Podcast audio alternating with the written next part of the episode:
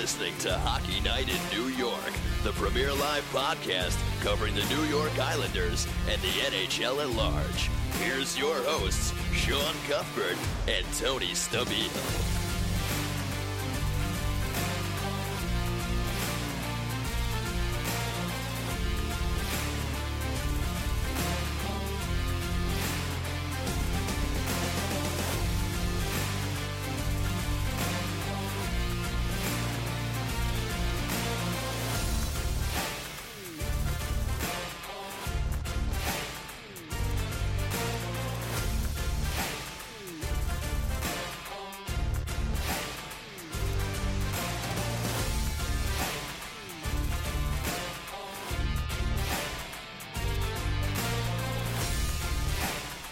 Ladies and gentlemen, it is hockey night in New York. Welcome to the program, everyone. It is Sunday, October 20th, 2019. Got a great show coming up for you tonight. Arthur Staple of The Athletic will be joining us. My name is Sean Cuthbert. With me, as always, is Mr. Tony Stabile. Tony, how are you? Hey, brother, how you doing? This is a good week. Good, good week. Couldn't have been much better considering all the Islanders are doing lately is winning. Three wins this week, pal. They beat the Cup champs, they beat the Blue Jackets, they beat the Jets, and suddenly your New York Islanders are on a little roll here, pal. Five and three, ten points. We're still early in the game here, but nice little turnaround. Not not a lot of complaining to do right now. I mean, the game, the wins weren't perfect, but they're looking much better than they were. They're looking much more like the team that we saw last year. Still got some things to work on, but I got to ask you, Tony, how does it feel to be Tony Stabile? It feels freaking fantastic, bro. I mean, four four wins this week. I mean, look, this is the thing, and this is the I, I, I don't think this can be understated. This team is not playing really well right now, and yet they're still winning games. So, can you imagine when they actually start to play well? What, what would happen? I mean, they're finding ways to win, and we this was a this was a theme last year. It's what we're seeing again this year. Even when they're not at their best, they're still pulling points out of the, out of their hat, and th- we saw it in almost every game this week. Uh, and it's it's a beautiful thing to see because it's a team that over years years past, I know we talked about it last year. There's a team that would find ways to lose games like these that they've been that they've been pulling points out. Now they're finding ways to win. And I, I don't think anything more is indicative as that man behind the bench because you saw during that timeout last night, we've been howling for years for coaches to call timeout. You know, use the time that you have. And you saw Barry get in their face, be a little animated. He I was love- animated. He was pretty animated, right? Not safe for work, you know what he was saying, but I mean, yeah, God bless him, man. Holy cow, that was awesome to see, and they responded. And look, It they, worked. They win. They It win worked. the game. You know, and it's still, you know, when you announce the show, I, I meant to tell you that is no longer. This is no longer October from now on anymore. When you we do shows from now on, you need to announce the date. As we are doing, we're live Sunday, Brocktober twentieth, You're absolutely right. 2019. Because You're man, absolutely right. This dude owns this month. Yes, he does. Oh my goodness. Yes, he does. And since you brought it up, Tony, I was looking at uh, Eric Hornick's famous "The Skinny" after the game from last night, and Brock is 27, 24, and 51 in 68 career October games. He can only do this for the whole season. Can you imagine? I mean, look, he is he he's a different player than he was two years ago. Okay, we talked about it last year, but he, really has turned a corner, hasn't he? I mean, I, I Without a doubt. I love I love when he's on the ice now. Like he used to infuriate me when he was on the ice, and now I'm just like, put him out there, put him out there, put him out again. Barry put a lot of trust in him last year. Mhm.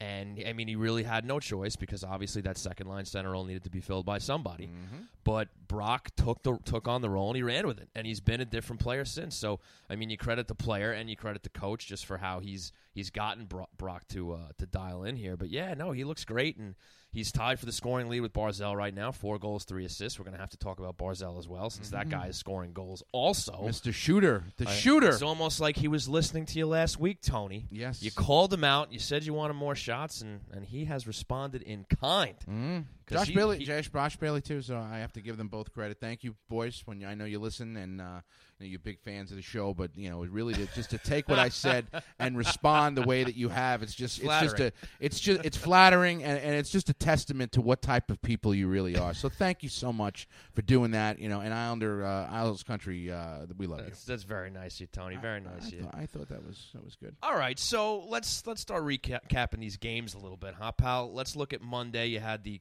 Columbus Day showdown. The Islanders always like to do the afternoon Columbus game while everybody's at work at one o'clock, but that's what they do. So you know, have at it. So it's not looking good there against the the reigning Stanley Cup champions. It looks like uh, another game. The Islanders are slow out of the gate. You had Schenn's goal in the first, and you know they had a horrible second period. They only put four shots up on the board. And then it really looked over when Tarasenko put that power play goal in early in the third period. They're down two nothing. Mm-hmm. And then the Islanders said, you know what, let's wait till about the six minute mark and we'll wake things up here. And they woke up, and all of a sudden, you got Brock Nelson, you know, putting up that first goal to give him a little little life, you know, just under six minutes to go. Mm-hmm.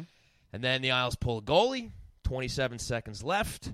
Barzal goes for that centering pass. It ends up going off a stick or what have you, and it ends up in the net. And there you have it, folks. And we got Tie tie- goal, tie tie game, game. 27 seconds to go with the goalie pulled. Great stuff. They go into overtime, and the Isles have been pretty magic in the three on 3 It's almost.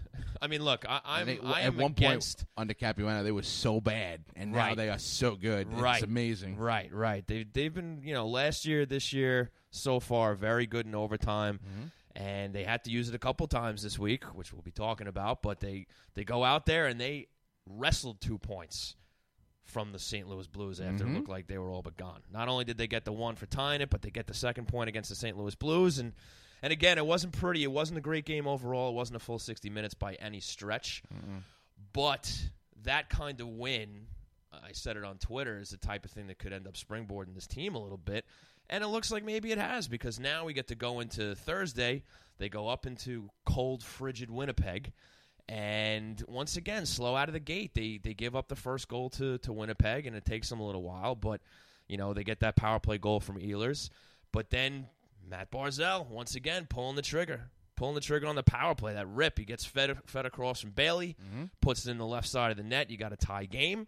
Uh, Oliver Wahlstrom almost scored his first goal of his career that game. He was robbed on that pretty uh, pretty pass by tip pass by Bailey just in front of the net. He came streaking in. Right. We'll talk almost about roofed the, it. We'll talk about the fact Wahlstrom is with the team also. now Obviously, because, you know, yes. that's the thing. But yeah, he's uh, he had a he had a, he had a glorious chance in his He's last two games. so good, oh, man. he really does. He's he's uh, Brian said it perfectly uh, this week on uh, on Twitter. He is fun to watch. Yeah. he is really fun to watch. And he really is the anti Barzal, anti Bailey in the sense that he shoots. just loves to pull he loves to shoot, and he does it. He's his his release is ridiculous. He's Yeah. he's got a great shot. He's, He's- going to score goals in this he league. is making a great, great case to stick with this team, and I Mhm. hope he does. So, I mean, look, it's only been a few games. You know, he doesn't have any points up on the board yet, but he's showing a lot out there on the ice where it really doesn't matter at this point because they're going to come. Mm-hmm. He looks great. He's playing hard. He's banging bodies. He's hitting guys. He doesn't look intimidated out there. He's just Nope. playing his game. Yep. And I think the points are going to come. I mean, like I said, he was robbed on that shot. I mean, that was such a beautiful little tip pass. Tried to put a top shelf, and he just got He got robbed robbed. there. He hit the crossbar last night. He's he's this kid is going to score goals in the NHL. There's no question about it. You see it. It's written all over him. He's just and he's he's come up. He's been unassuming. This is a first round pick, and you know he, he didn't make the you know the club out of camp, but has come in, went down, played just a couple of games, and he brought him right up, and he has been a difference maker you know, almost immediately since he stepped onto the ice. So you got to give him credit because he's played within his own with his own when is it within his own game. He hasn't tried to do too much. He's not trying to you know over you know overdo it or impress. He's just going out there and being himself. And if that's what the coaching staff has told him to do, then that's that's this is a beautiful thing that started here with this kid. Yeah, absolutely. And, you know, it comes by way of some injuries. You have Cizikas that's still out. You have Eberle that's still out. And you had Komarov with the illness. He actually ends up getting replaced by Cole Bardreau. Yep. I didn't NHL not see that coming. NHL debut. Well, uh, uh, Koivula is hurt, uh, so he hasn't been in the lineup the last couple of games. Okay. So uh, you know, it, it is it is. But I mean, I understand it because I mean, look, you really you're replacing you know a, a fourth line player with another fourth line player. So uh, it's Yeah, you know no, kind of the hey, way you're going to go. He so. played like eight and a half minutes. You know, I mean, I thought he was fine. He was fine. I thought he was fine. He was so. fine. He wasn't a liability. That's all you can Nope. really ask. I, I'll a- just say that. I mean, he's no I didn't know he was but going to I be the next call up. I'll tell you that. No, I when I saw I Andy think- Graziano put the tweet out there that he was coming up, I was like, okay, all right, fair enough. Who? Yeah, you know. I, yeah. When I, you know, when I saw it, I was, I was a little taken back. But I, when I realized that it was Komarov that he was replacing, I'm like, well, Right. that kind of makes sense. This is if he's a fourth line energy guy. You know, he hits, he throws the body. So, Right. and it's good, you know, good for him. I mean, he's been, you know, he's been in the AHL now. He's, I think he's 26, years old. year old rookie, undrafted. He was in the Flyer system for a little while, Mm-hmm. and then he made his way over to Bridgeport over the summer, and he got his first crack with the Isles Yeah, last so, night. Yeah, good for him. Got Way to, to go, got, buddy. got to do his rookie lap by himself. Third one this year. Yes, The Islands have allowed yes. this is his first one. I like the fact that the team is doing that. They're you know letting the rookies go out and do their lap. You know, sure. Dobson got his, Wahlstrom got his, and now And that was uh, first time, long time. I'm also stealing this from Eric Hornick on his skinny. Is uh, it's the first time there's been that many new rookies, you know, new players in, in October since like 05 or something like that. that's crazy. Something like that. I think it was Campoli's rookie year. I think that was one of the names that he mentioned. Oh my God. Yeah. Well, I, yeah. and one thing, if you, I, I'll give you uh one more thing from Eric Hornick was singing his praises. Um, uh, uh, from the Monday game, it says it was the first time in franchise history that the Islanders were down by more than two goals with less than, you know, less than five and a half minutes to play, and that they came back and won the game. right. That's right. That's the first time in franchise history, which it is amazing to me. You, think about some Yeah. of these, some of these teams that have played, you know, some of these teams that have played, in, you know, under this organization, and this is the first time that something like that has happened. Yeah, and but it's also a very weird stat, right? You know, Five I and a mean, half and, minutes? look, Yeah, only only people like Eric Hornick are gonna are gonna find them, Right. You know, but such a strange stat where, oh yeah, here you go, less than six fi- minutes to go. This is the first he- time that happened. I would Oh, love okay. to know how he just pulls that stuff out of his hat. He's a human database, man. and he t- actually wrote it. They sh- he tweeted out the oh Brendan Burke tweeted out the picture. He wrote it on a whiteboard and handed it to Brendan Burke during he- the yes, broadcast. that's right. I, I was, saw that. I was blown away by that. Good for you, everybody Eric. gave him a hard time for his handwriting. Oh please, I have no idea how. Oh God, you. you And I'll be honest, I, I had a hard time I- reading it. I'll- I was like, what does that say? I took me about what five minutes is that to in? get through it. And Sorry, I, Eric, we I, love you, buddy. We're and, just busting your and I'll t- and I'll say right now, I, I know why Howie Rose retired early because, oh my God, if he had to read that every night, whew, Oh, Eric, terrible. my We're terrible goodness, people. my goodness, Eric, whew. Fun stats, fun Yeah. stats nonetheless. So anyway, the reason why I brought up those injuries was, you know, we seem to always go off on these little tangents here. But the reason why I brought that up because you have Wahlstrom up now, and obviously Bardreau is, is going to be up as needed. He's going back when Leo gets gets healthy. Mm-hmm.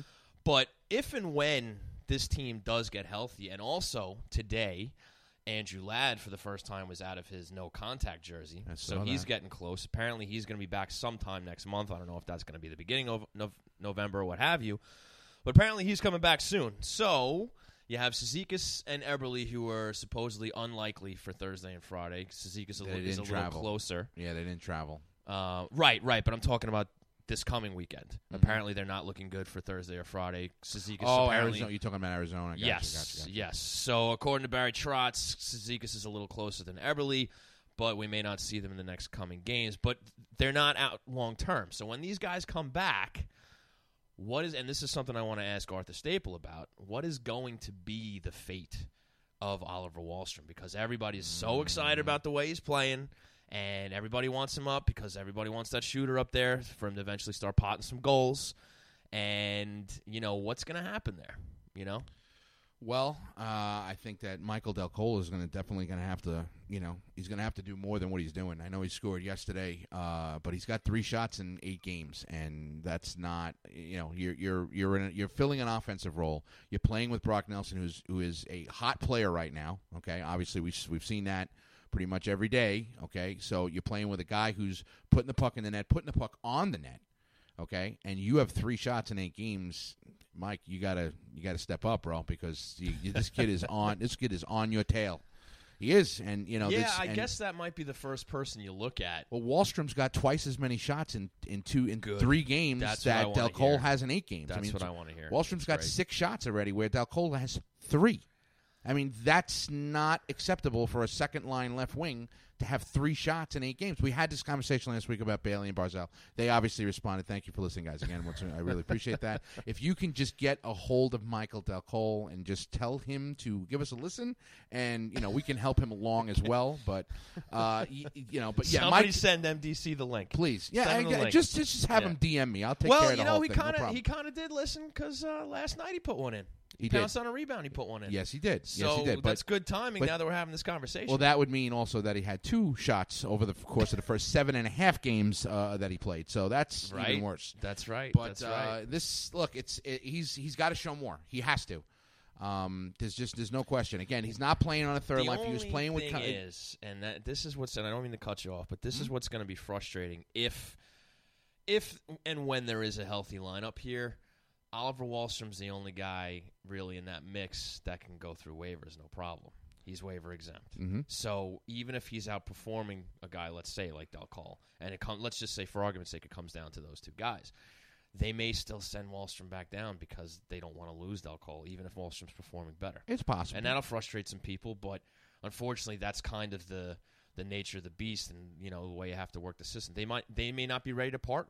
You know, to dangle Dal Colle on the waiver wire If- or somebody like that. well, him. that's that's or, or that's maybe to it's say, Johnston or something like that. You know, That's that's to say if they're looking to to dangle, you know, Dal Colle. I mean, you know, remember last season they sent Kuhnhackl through waivers as well after the first month or so of the season. So there's Yeah. a possibility that Lou sees and says, "Hey, we could probably sneak this guy through waivers now and do that as well." yeah, and I guess maybe that's what you would see first before you start talking about Dal Colle. Is maybe maybe you see a guy like Kuhnhackl get sent down or Johnston sent down or something like that because a they're in less danger of getting plucked off the waiver wire, and b if they do, it's not that big of a deal. it's loss, not the end of the world honest. It's because you have you know because if Wahlstrom is cemented in and you and now Dal Colle is going to be the guy who's going to cycle in and out of the lineup. Or even the fact if even if you're going to try to put the two of them against each other you could do that as well. And if Ladd's coming back someone's going to have to go on a waiver wire anyway.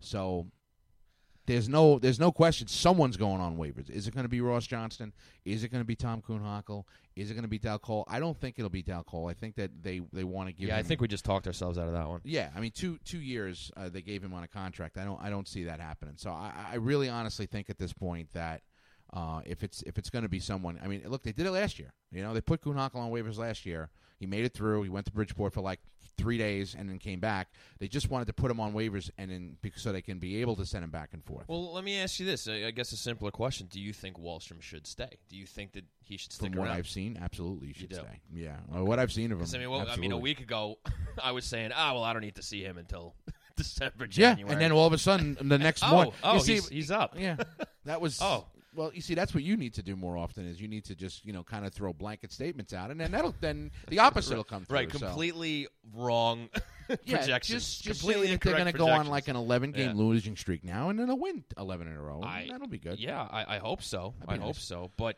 but yeah, it's funny. I mean, I said, you know, that maybe they'll bring him along a little slowly, kind of like they did Taves, and then all of a sudden it's like, oh, here he is. Oh, next morning. Oh, welcome the to the next morning. There you are. Yeah, I don't Well, think I don't think look, that I you mean, had gone to bed yet, and he was and, already on and also everybody's talking about who might have been brought up if it had. Well, been, you know, said that on. I think I said it. I That think I tweeted that on Monday. Yeah, that Boy, was who- also an opinion shared by Arthur number- Staple as Oh, well. and that and talk about a, a brouhaha uh, coming up because they gave him the number twenty six. Like, I, I, I and I, I and, and, well, look, my my tweet was well received, which I, I, I actually because Brian Compton t- texted me and said, "Good luck with that one, pal." oh yeah, yeah. But you know what, though? Honestly, look, the minute that the guy requested a trade, that's it. He's no longer part of the team. I mean, he's requested a trade. He wants to be traded. So, and and the funny thing is, is that there's been nothing on that. Like, there's been no rumor. That does not surprise been me. No, nothing. All we saw was that maybe you know I think we touched on it last week, right? That Pittsburgh might have had interest or something like that. I think I saw somewhere else that Carolina might have had interest. Not sure. Oh, that, yeah, someone put that they had been kicking the tires on uh, on a couple of different guys. But regardless of anything, that that was just ridiculous. Number twenty six now belongs to Oliver Wahlstrom, well, let me, and that's the say end of that. this. Let me just say this. I don't know. I mean, look, I don't know Lou Lamoriello from a hole in the wall, but something tells me that I would not put it past him that that he gave Wahlstrom number 26 for a reason. And it wasn't just, oh, that number happens to be available and I'm going to give it to him. I don't know. I'm just throwing it out there. I'm just throwing it out there. I, I, for some reason, it wouldn't surprise. I've heard some stories about Lou Lamoriello. And I don't know. I don't know. I don't. I wouldn't be surprised. I'm not saying it's true. I I no, wouldn't be surprised. I wouldn't be surprised either. I mean, That's all I'm saying. Look, it, it's it's you know it, it, the symbol the symbolism. Look, you can't tell me, you cannot tell me. I loved the- it. I saw it. I loved it. I thought it was hilarious. guy just said, "Oh, here's a jersey, kid. Right. Welcome to the NHL." Right. There's no way. So if there was a bit of symbolism there, saying, "Here, not only have you requested a trade, but now we've given your your jersey, your number to your replacement. Here you go, kid." Yeah. Is that possible? Absolutely. I think it is. Is that I think kinda- it might ma- have been a look, little message? maybe- might have been a little message. Maybe it's a eh, maybe it's a, A little- message. a little little fu back. It could be, but it also could be a message from Lou saying, "Get your head on straight and let's get let's get some work." This done could have here been you. also," This could have been you. This could have been you. You know, rescind your trade, go to Bridgeport, and put your big boy pants on, and, and let's and let's go here. Like, Well, look, I think it's finally over. I think it's finally over, and I think uh, don't was- say that. no, Don't say I, that. I think Staples said it. it. on his new podcast, Don't- which we got to congratulate him for. No sleep, uh, no sleep till Belmont. no sleep. I till believe. We're he, gonna uh, talk to him about that. He noted on that that it's over. It's done. He's he's finished. I think I think the saga's over. I, I think, and I and I have said it before, but I feel better about it this time. really. yeah, I- which I know what's going to happen now, right? No, he's going to get called up on Thursday. He's gonna he's going to get called up on Thursday for Arizona. He's actually putting his skates on right as we speak to do like, to make his first skate at uh, at Harbor Yard like right now. Right. I believe they had their op- was their opening night tonight or last night. I got to I got to look at that. I don't But uh, anyway, but yes, uh, you know uh, now it's all been confirmed. Everybody, just so you're aware. Right, he's he, coming uh, back. Sean has now now assured the fact that Josh Will now be playing uh, within the Islanders organization someplace within the next. Mostly. I'll, I'll give you 72 hours. Okay, 72 hours. Great. All right. So, moving on. We kind of already started talking about the, the Jets game on Thursday. Yeah, we talked about Barzal tying it. We talked about Wahlstrom almost having his, you know, almost having his first goal. And then, you know, the Islanders end up taking over. They end up winning the game 3 to 1. Very nice. And they take two out of two against the Winnipeg Jets. See you later. That's it. They're done with the Jets for the season. That's four points. Thank you very much. I, I I'm just waiting for, for Kevin Cheveldayoff to call Lou Lamoriello and said, "Can I, can I have one of these defensemen? Any of them? I'll, I'll take any one of them. Any Right? any one of them, Right? Because they so very badly need that. Yeah. Oh my god! I mean, really? I mean, they are shockingly bad. I mean, you traded you traded Trouba, right? You lost Tyler Myers, and now Dustin Byfuglien is sitting home figuring out whether or not he wants to continue to eat corn dogs or go back and play hockey. So you have three of your top four defensemen that have now just disappeared, and Paul. Paul, poor Neal Pionk, who's the guy who's acquired for Trouba. I mean, I, I, I don't know. I, I they, they need to do something soon because that that's a that's a disaster. Yeah. that- They're so top heavy. They got all forward. It's Right. it's like it's it's almost like the Islanders situation in reverse because the Islanders have all these defensemen and they're looking for scoring forwards. They have It all these scoring forwards like and they're looking for fit. defensemen. Seems yeah, like a good It's a very good fit. So Yeah. I don't know. Help me help you. Yeah, Kevin help me Cheveldayoff. help you. Yeah. In the gr- in the But- words of the great Rod Tidwell. There you go. But the big story of that game was Mr. Matthew Barzal taking Tony Stabile's sage advice to shoot more because he potted two goals. The first one that he scored to tie the game was on the power play, which is something we're also going to have to talk about later. Mm-hmm. Then he gets the go-ahead goal, which was kind of a backbreaker for Winnipeg because it was it was late. It was 19 at 1943, the second period. They go up two to one. They put the clamp down on the third period. Varlamov has a strong game. He saves 32 of 33 shots, and Mr. Josh Bailey gets the unassisted empty net goal Shooting with more. about 27 seconds to go in that game. shooting more. He shot at an empty net, Tony. Still shot the puck. Okay, I guess I guess I can't argue with you on I that. can't. No, you can't. Okay, you win that one. You win that one, Tony. Thanks, pal. So that that ends up being Josh's third third goal this season, and they take the three one win in Winnipeg. Things are good. Now you have a winning streak, three game winning streak, and then you go into Columbus last night, and the Islanders. I love it. The Islanders trolled themselves on Twitter last night. I they said, "Hey, that. we scored a first period goal." I saw great that. stuff. That was love great it. Whoever's stuff. whoever's running the Twitter feed this year, you're doing a good job. I, I like it. I like it. So they're down. They're up two one after the first period. Jackets tie it in the second, make it 2 2. Nothing happens in the third period. They go to overtime. And then you get more heroics from the Isles. Brocktober continues. Brocktober forever. What a what a what a great sequence because it was a beautiful pass to Leddy. Leddy was was, was just robbed right by Korpisalo, and then and then somehow, some way, they tip the puck back to Leddy, who Bav- sends another perfect pass. Beauvillier makes the play to get the puck over towards Leddy. He grabs the puck, makes the pass over, and yeah, then you have a beautiful. Yeah, but what was Columbus, the Columbus player thinking? Like, get the puck out of there.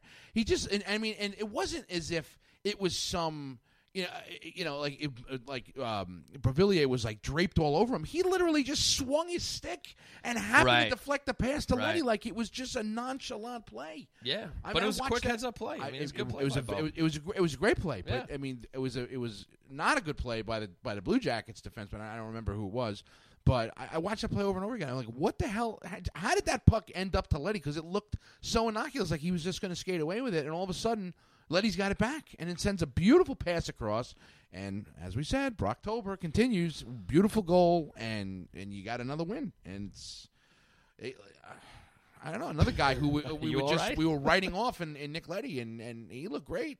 He's looked really good. Hey, he look. It's weird because he's he was kind of the de facto number one defenseman on this team. For And now he's while. the de facto number five defenseman on this team. kind of. Yeah, I Kind mean, of. He really is. There's no kind of. He is. No, it's true. It's it's wild, and and it's not like the guy's thirty three or anything like that. He's still in his twenties. He's still a young 28 years guy. old, I think. You know, Boychuk and, and Leddy were the de facto number one and number two. Now they had a de facto number five, number six. How things can change so quickly. Yeah, and that's not to say that guys like Pelech and, and Mayfield are, are better defensemen than Leddy. It's just that's how the pairings go. You know what I mean? Like if you if you're gonna actually No, go they're- one through six based on based on skill, you're probably not putting them at number five. But yes, he is the number five defenseman because he's on if you if pair. you want Yeah, to talk sure. about skill defensively, I I, I- I think that Letty and, and I think that um, Pelech and, and Mayfield are ahead of those guys now. I mean, only because Johnny is thir- what thirty six years old now. I mean, yeah, he's thirty six. yeah, So I mean, you know, Yeah. that's just because he's he's just lost half a step, and I wouldn't even say he lost a full step. He's he's still doing his thing out there. He's still throwing a body, he still was a blocking huge hero on, shots. on Monday against St. Louis. He- He, had that he had that keep on the blue line. and he's playing to the point where no one is complaining that Noah Dobson is not in the lineup because he continues to, Yes, to produce. but that now that you brought him up, we might as well talk about it because here's the deal with Noah Dobson. The kid's got to play. yes, he does. He can't be up in the press box wearing a suit. But I get it. Look, Barry's got some tough decisions because Boychuk is playing well. He's a grizzled veteran. He brings that, you know, not only a veteran presence but a physical presence as well. He, Mm-hmm, he still he still adds to this team, so it's tough Agreed. when you have this young up and coming kid right here with a ton of skill that they they want to get him acclimated to the NHL game. Right. And look, they just won three games in a row with this lineup, so I mean it's hard to even argue with Barry there and say, "Hey, get this kid in." Right. But he's got a winning formula right now. Yes, But he's Could- got to play. But I'm gonna I'm gonna throw I'm gonna throw a scenario at you, and you tell me what you think. Okay. Okay. What what if what if they are they're looking to move somebody like like a Nick Leddy? They have look. I, I- am just- sure the phone lines are open. No, no. But my point is my point is is that now that Hickey passed through waivers and he's playing in Bridgeport, he's mm-hmm. at Bridgeport, and if you're looking to give that spot to Noah Dobson, okay, which he you know I know I understand it's the left side, but Dobson played the left side even though he's right-handed in in junior. So if mm-hmm. he if the idea is is that they're gonna they're keeping him around because they intend to move one of these defensemen, which is at all possible, is definitely possible. Okay, that would make a lot of sense. That that's the reason why he's been in the press box the last couple days because they're still they got some lines in the water. It's definitely possible because there are teams that are in desperate need. We just saw Winnipeg two on two different occasions that need defense, and the Islanders have a, a unbelievable amount of surplus of it.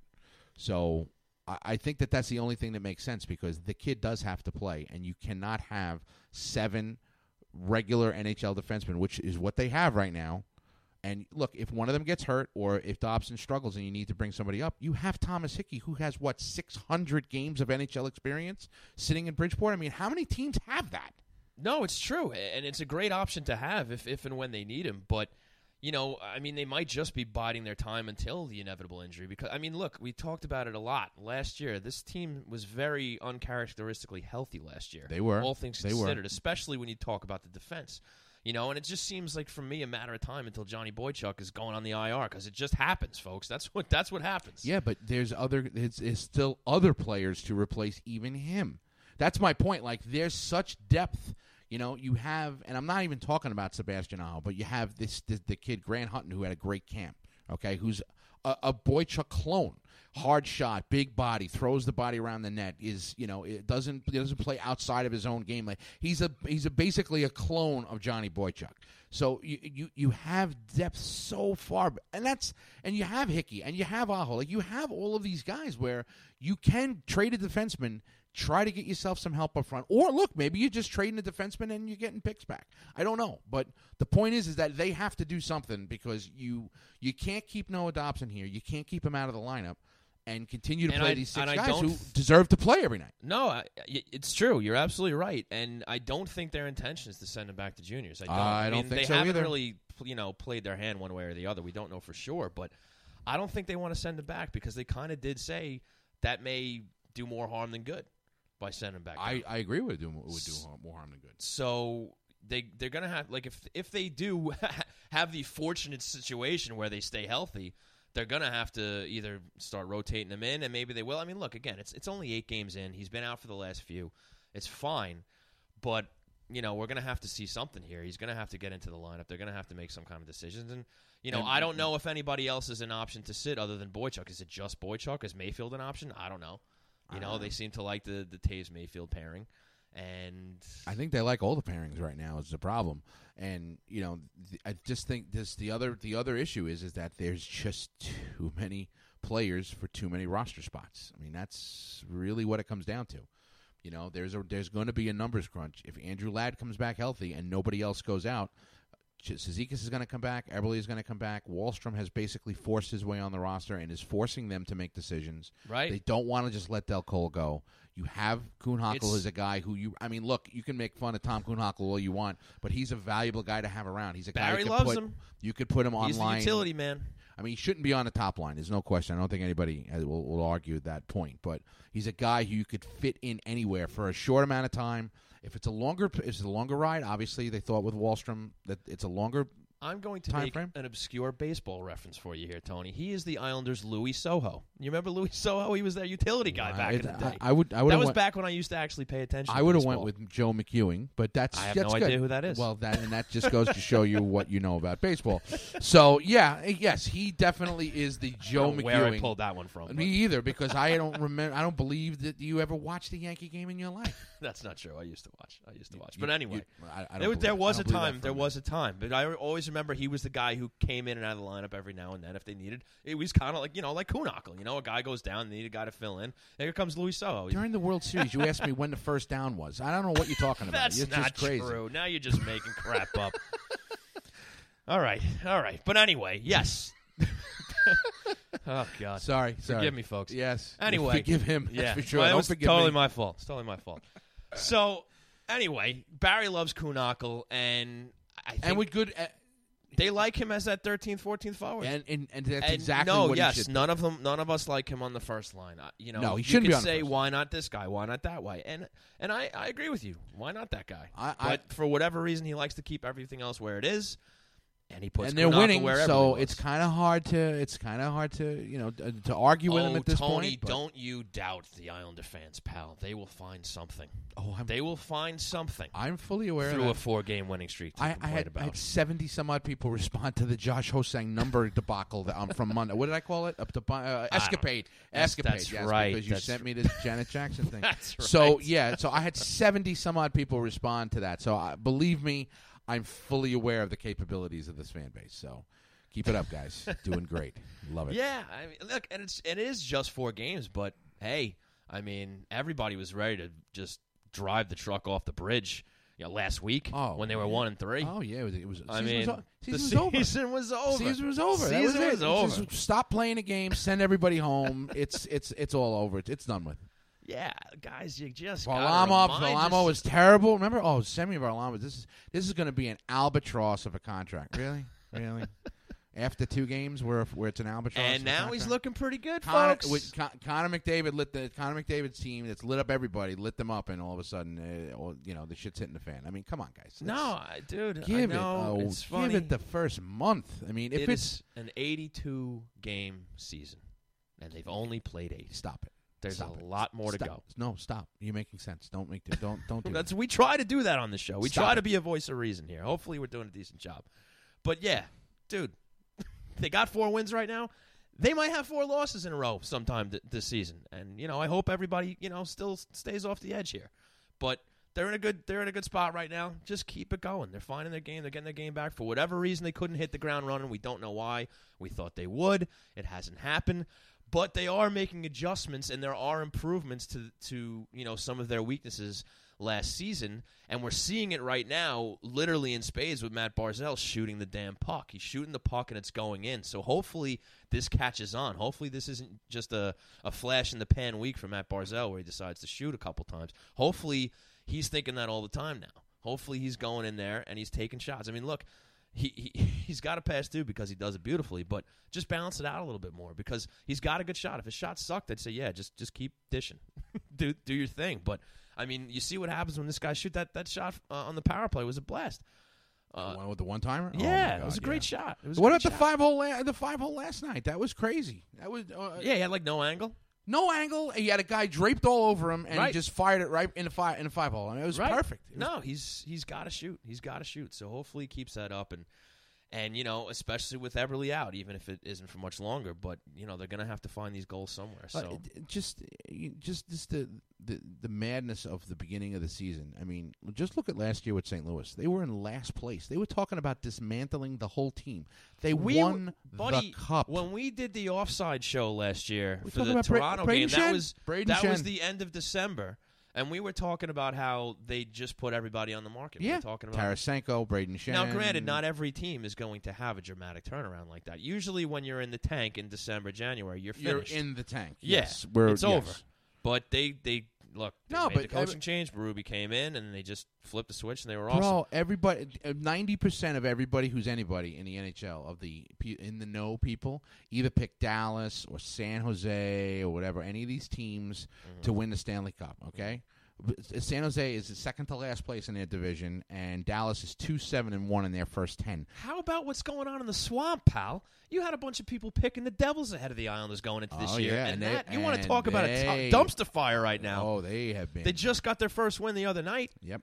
Oh, they won two now. So They got two now? Yeah, they got two now. Way to go, oh, guys. on a Good for streak. them. Yep, they're on a streak. They're on a streak. They're on a streak. And they probably will pull themselves out of that hole. I'm not saying they're going anywhere, f- going much further, but you know, look, they started what first they were 0-4 and 2 in their first 0-4 six oh, two. games. Yeah. They were blowing three goal leads left and right. Bro, they had what I would say last and week. everybody they had was a singing their praises 18 about getting Subban and, Oh and yeah, and I- Gusev. I, yeah. What I tell you, nineteen and and, and Gusev honestly has done like He's zero. got a couple goals. He's got a he's th- three one four in in what is it eight games? I think he's got like twelve shots or something like that. He's Okay. he's not lighting it up like everyone thought he was going to be. I mean, everyone thought he was going to be Pavel Bure coming over here. That's not that's not what we've seen. Yeah.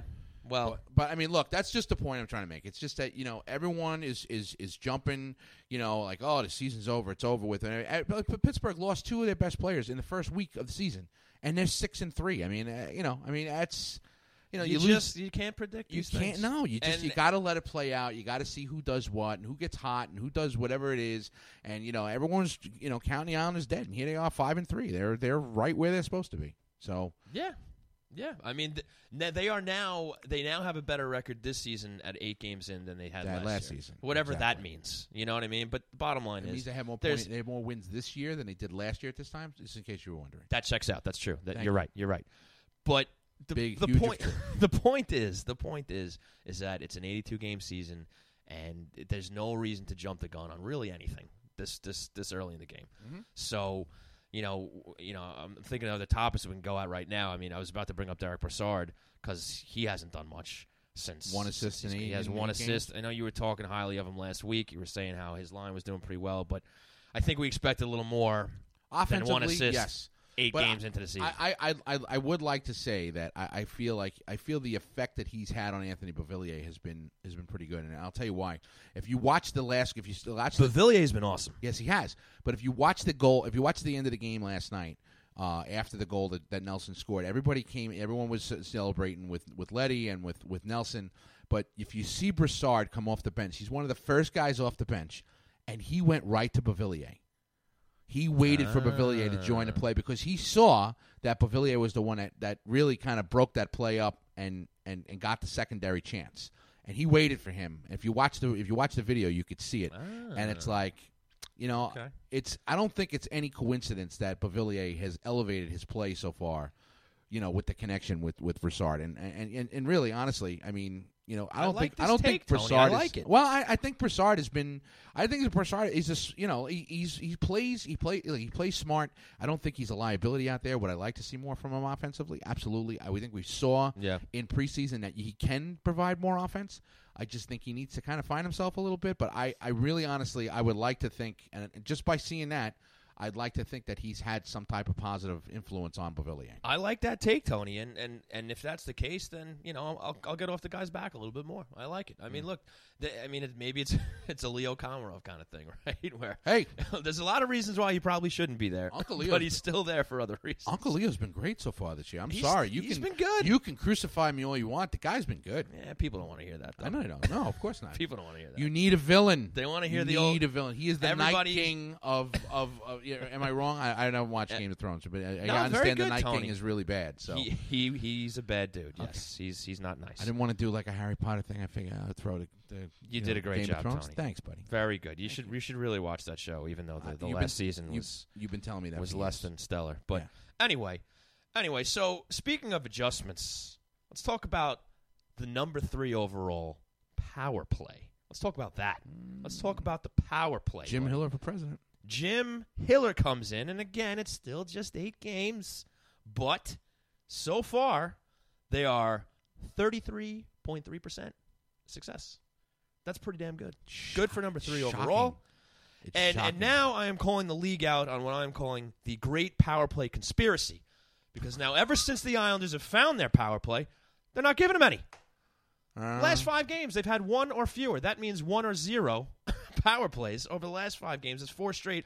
Eric Hornick, Hornick pointed out that this is the first time in team history that they went four games with one or less power plays in a row. So five games overall. I think I'm correcting myself here, but five games overall so far through the season, they've either had one or zero power plays, which is kind of that's that's more than half the games they've played so far. Uh, are- is everybody playing the Islanders that clean? it's some streak of luck that they got going there, right? That's that's just that's unbelievable, I Right. mean, you, you run into these teams, and all of a sudden they just they stop taking penalties. It's That's- it's very strange. It's very strange. Now, obviously, Shocking. I don't believe this at all, but it is kind of funny. I don't believe it either, How how they it find their power play, and now the league's not giving them. Well, it. the refs are just pocketing the whistles. Well, and listen, maybe teams are coming in and say, "Look, "We don't want to play against these guys' power play. Let's let's try to keep it clean here." I guess because you know it's funny. I looked at the listing of the top power plays, and you know you see I think San Jose was up there at number one, somebody else, and then you have the Islanders at number three. But then it's had opportunities, and and the Islanders have had like half of those top teams. You had like some teams with 24, some teams with 27, and there's the Islanders with 12, 12 power play opportunities. And that's all they've had now through eight games, which is not very much. Mm-hmm, And especially when you look at guys like Matt Barzal, who's famous for drawing penalties, he's doing it all the time with his with his footwork and his speed and stuff like that. So yeah, and, and I would I'm think sure it's just a weird stretch of games, but it is kind of funny that they find their power play and now all of a sudden they're not getting any. and power plays. Clutterbuck is usually really good at drawing penalties too. Cizikas has been out of the lineup. He's another guy who True, tends to true. tends to draw penalties. So Yeah. I mean that could have a little something to do with it, especially since they've been out the last three or four games. So Mm-hmm. You know that's something that it, it's something worth noting that uh, that you know those guys are Sure. typically the ones. I mean Sure. Clutterbuck should be doing it no matter what, but he's playing with a different center and. And that line still isn't 100, percent you know, right. So, Mm-hmm. uh, you know, it's uh, be interesting to see if they're able to get that, that stuff straightened out once once Casey comes back because before he went out, and I know that they're saying that the injury that he's that he's that he has is based upon that that that hit that he took at the end of the preseason. So uh, I- I'm wondering if the reason why that line has been off is because Casey has not been himself. But w- I guess we're going to find out when, when he is uh, when he is healthy and back in the lineup. And speaking of Casey Cizik, well, I don't want to. We'll, we'll talk, talk about special teams. I'll go to Casey Cizik because I'm Oh, no, no, in a little I- while. yeah, I- but Just No, I wasn't. I wasn't. I was correcting myself, Tony. I was about to go off on a Matt Martin ta- tangent, but I want to keep it at, uh, at power play right now. Okay. So power play's doing great. They're not getting a lot of opportunities, but hey, so far, full marks to Jim Hiller. He's making it very easy. Forget about Scott Gomez. We don't have to see any more fire Gomez tweets or fire Hiller tweets at least for now. But again, just eight games.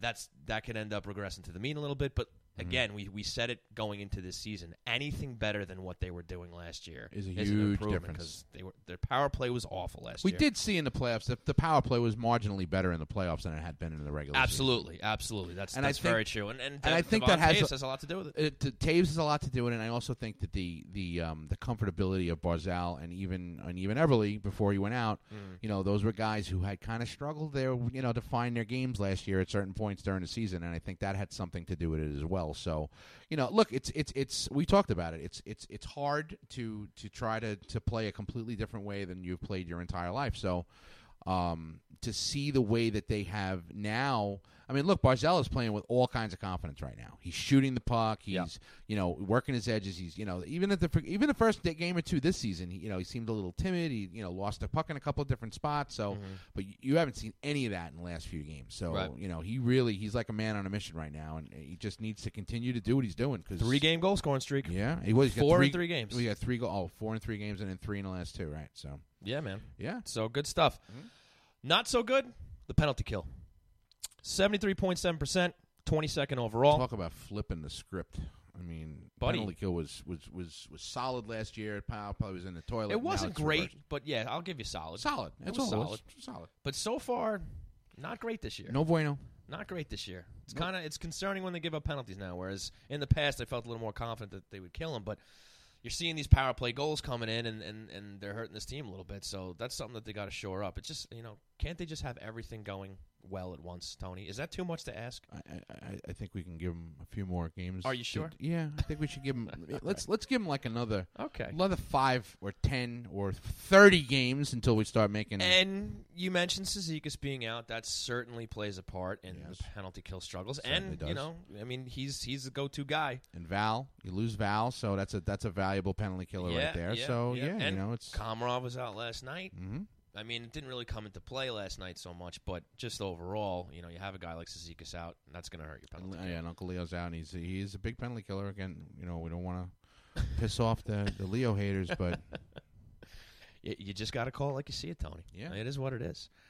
All right, so Leo should just run. You know. Leo should run for uh, whatever. Kate Murray's running for some kind of office. They should just Leo should run, and then you know for against her, and then he would just be the, the hero of, of Islander country. Wow, okay, that that came out of left field, but Yeah, sure, why yeah, not? why not? Think about it. That Sure, would be a good thing for him.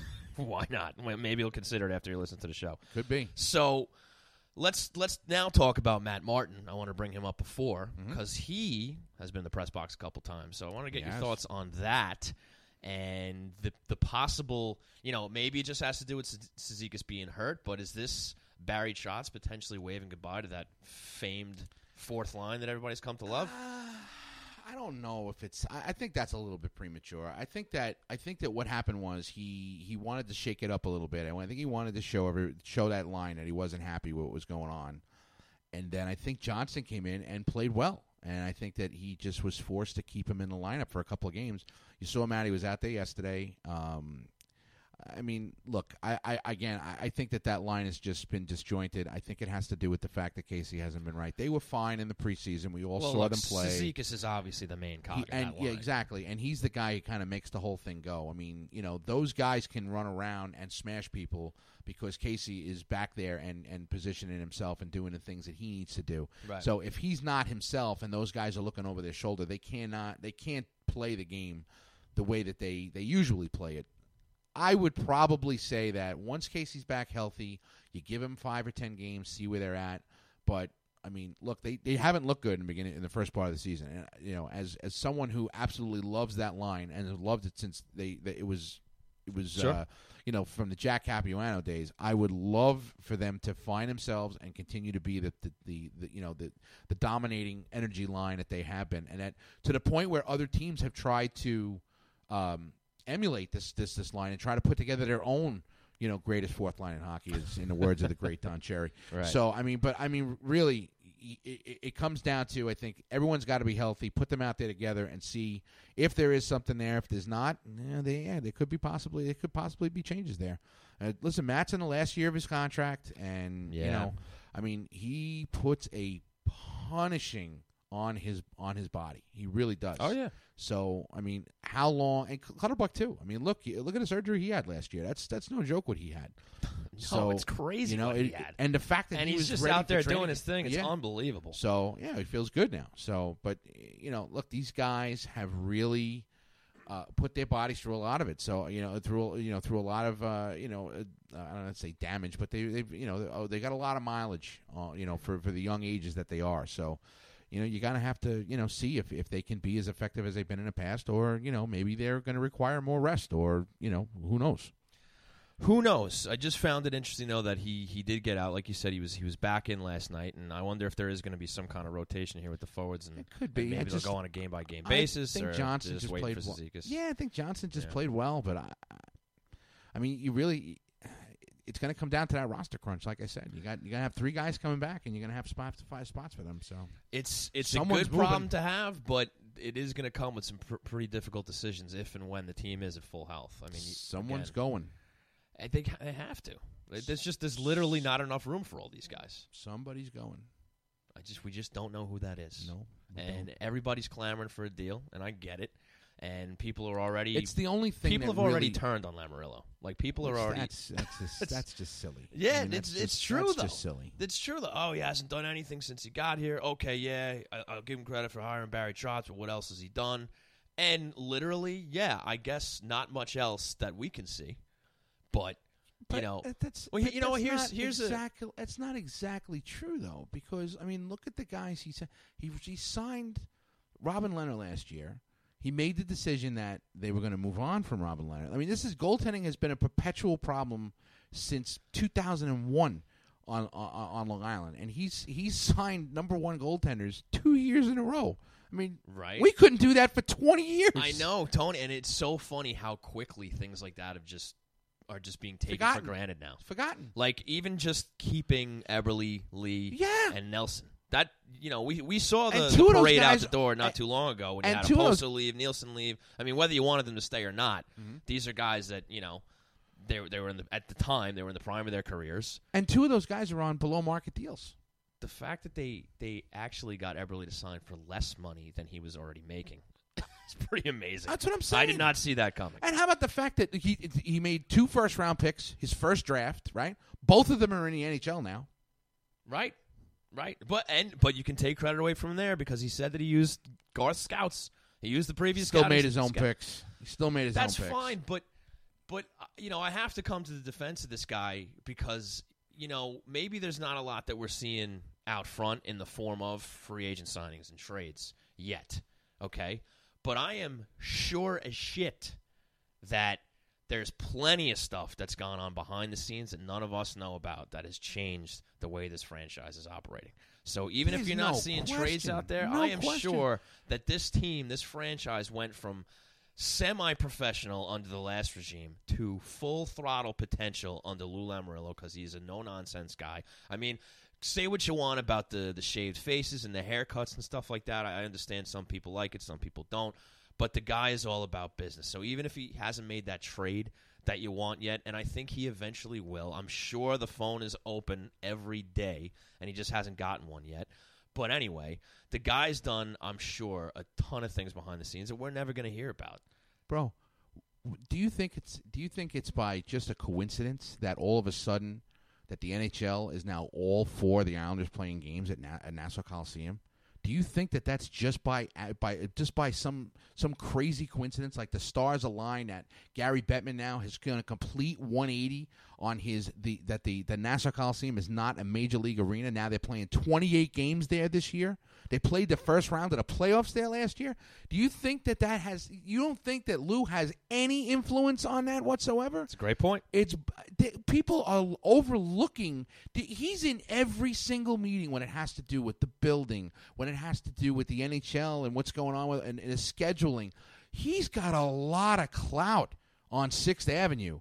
Th- these things that are happening, all of these these great things that everyone is so thrilled about, I guarantee you, Lou's got his hand on every single one of them. Without a doubt. Every single one. Right. So please say whatever you want about Lou Lamoriello. You have no idea what this guy has done. But let me tell you, there's not an aspect of this team down to the type of napkins that they use at the at the post game meal that this guy doesn't have his hands on. He does it all. So whatever happens on this team, you have to look at him. So if it's good, bad, or indifferent, Lou is in charge of everything. He's Right. got his hands everywhere. Yeah, and, and unfortunately, he loses a little bit of credit because people aren't thinking about that and they're not seeing those. Well, because things. this- It's not, this- you know, this team, honestly, let's let's let's be honest here. Let's be let's be a little honest. Okay. This team has been run like a Mickey Mouse organization for quite a long time.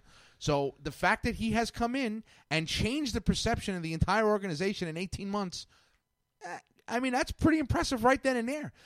Let alone all this other stuff. The, you have to if just go back and listen to Gary Bettman two years when remember they played the at that preseason game at the Coliseum and fans were dying for them to play a regular season game there. And what did he say? Basically said, "Uh uh no, Right. no, not at all. Right. Then now all of a sudden, last year twenty games, now twenty eight. Come on, come on, people, really? right.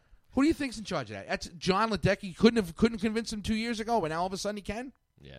It's it, it's this is Lou. Right. Right. Well, you know, I, that's just I guess it's not enough for people, and and and I get the argument. I'm not saying you know that means he he shouldn't be held held accountable for No, not making deals and No, not approving absolutely. the team. I completely get that, and he should. And look, we all wanted to see a deal coming into into the season. We talked about it, you know, in the pregame in the preseason show. You know, saying how we wanted to see him swing swing something for a top six forward. No question. He couldn't get Panarin. There was no deal. So yeah, no, it's it's on him. But I I have a feeling eventually something like that's going to come, and we may see it sooner than later because of this roster crunch that seems to be coming around the corner. Something is going to happen at some point or another. It's it's it's inevitable. It's going to happen. And but it- you it, it's really honestly, it is really hard to argue with anything that he's done to this point. Think of it. 103 points last year. I don't give a shit whether you say one way or the other. Think of it this way. You could say whatever you want. They overachieved. They did, you know, what, whatever. You could say whatever you want, okay? They had 103 points last year. They steamrolled the Pittsburgh Penguins, okay? They had they steamrolled them so much that they actually shot themselves in the foot and then took the took the wind out of their sails for the second round of yeah. the series. Then he goes into free agency. He he hits a home run in the draft the year before. Everybody says the same thing. He had a home run in the draft with, with his first his first year. Then he comes into this summer, re-signs all of his free agents except one, which is the, the only one that we can uh, uh allow to you know to, to go. Doesn't re-sign Lehner, but I, I think that was more of his choice. Brings Varlamov back in. He they, they continue to hire. You know they, they let Scott Gomez go. They they bring Jim Hiller in. The- I- I- is there any? He hires he hires Trotz. He Trotz hires his whole staff. They they end up bringing Korn over, which I don't even know how that was possible. He was so thrilled with, with, with the job he had in Washington. Look Right. at all of the things, and then now Right. again this Well- year, twenty eight games at the Coliseum. There is you can't you cannot bash and, this and man. Belmont's happening. and Belmont. And I'm not saying Lou Lamoriello deserves all the credit no, for that. but he is definitely involved. involved in all of these things. right. So, guys, No, things are pretty good right now. leave the guy alone. Things are pretty good. Leave him. Let the man work. Let him work. Yeah. This is not Garth Snow. Look, look. It's not Everybody Garth. loves the team. They want to see him win. They want to see that score. I I, want to get thank it. Garth. I want to thank Garth for listening. Also, by the way, God. It just uh, you know, Who knows what that guy's I, doing? I have no idea, but I just figured Anyway. I'd throw that out. Well, well, look, man, we just pretty much ran 60 minutes here. We got to take a break because Arthur Staples is about to join us. So, folks, thanks a lot for tuning in to Hockey Night in New York. Remember, you can tune in live or for the archives at hockeynightny.com. When we get back, Arthur Staple from The Athletic will be with us. Thank you so much for tuning in to Hockey Night in New York at HockeyNightNY.com, the premier live podcast covering the New York Islanders and the NHL at large from our studios right here on Long Island, hosted by Sean Cuthbert and Tony Stabile. Tune in weekly during the season Sunday nights at 9 p.m. Eastern Time for insights on the team, great special guests, and commentary on all the happenings around the league. If you happen to miss us live, all shows can be streamed or downloaded 24 hours a day, 7 days a week at the same address, HockeyNightNY.com. You can also find us on iTunes, Google Podcasts, SoundCloud, Spotify, and Stitcher, where you can subscribe and never miss a show, no matter what your preferred platform. Question for the guys? Comments? Interested in the sponsorship? Please contact us at HockeyNightNewYork at gmail.com for any and all inquiries.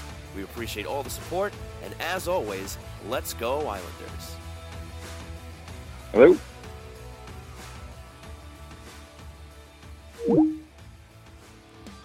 Love repping your favorite Long Island hockey team? Can't get enough orange and blue swag? Look no further than Yes Men Outfitters, the independent lifestyle brand born on the island to support the game, the team, and the players you love.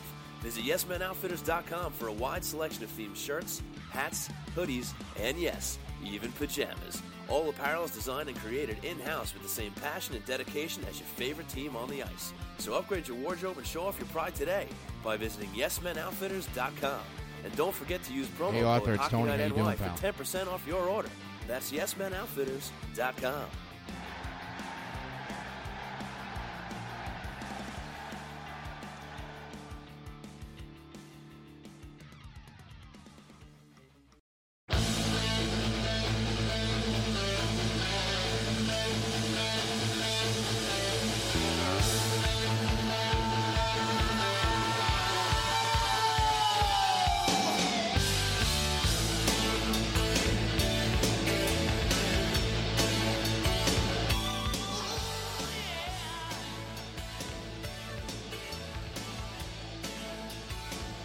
Good to be here, guys. How's everything going?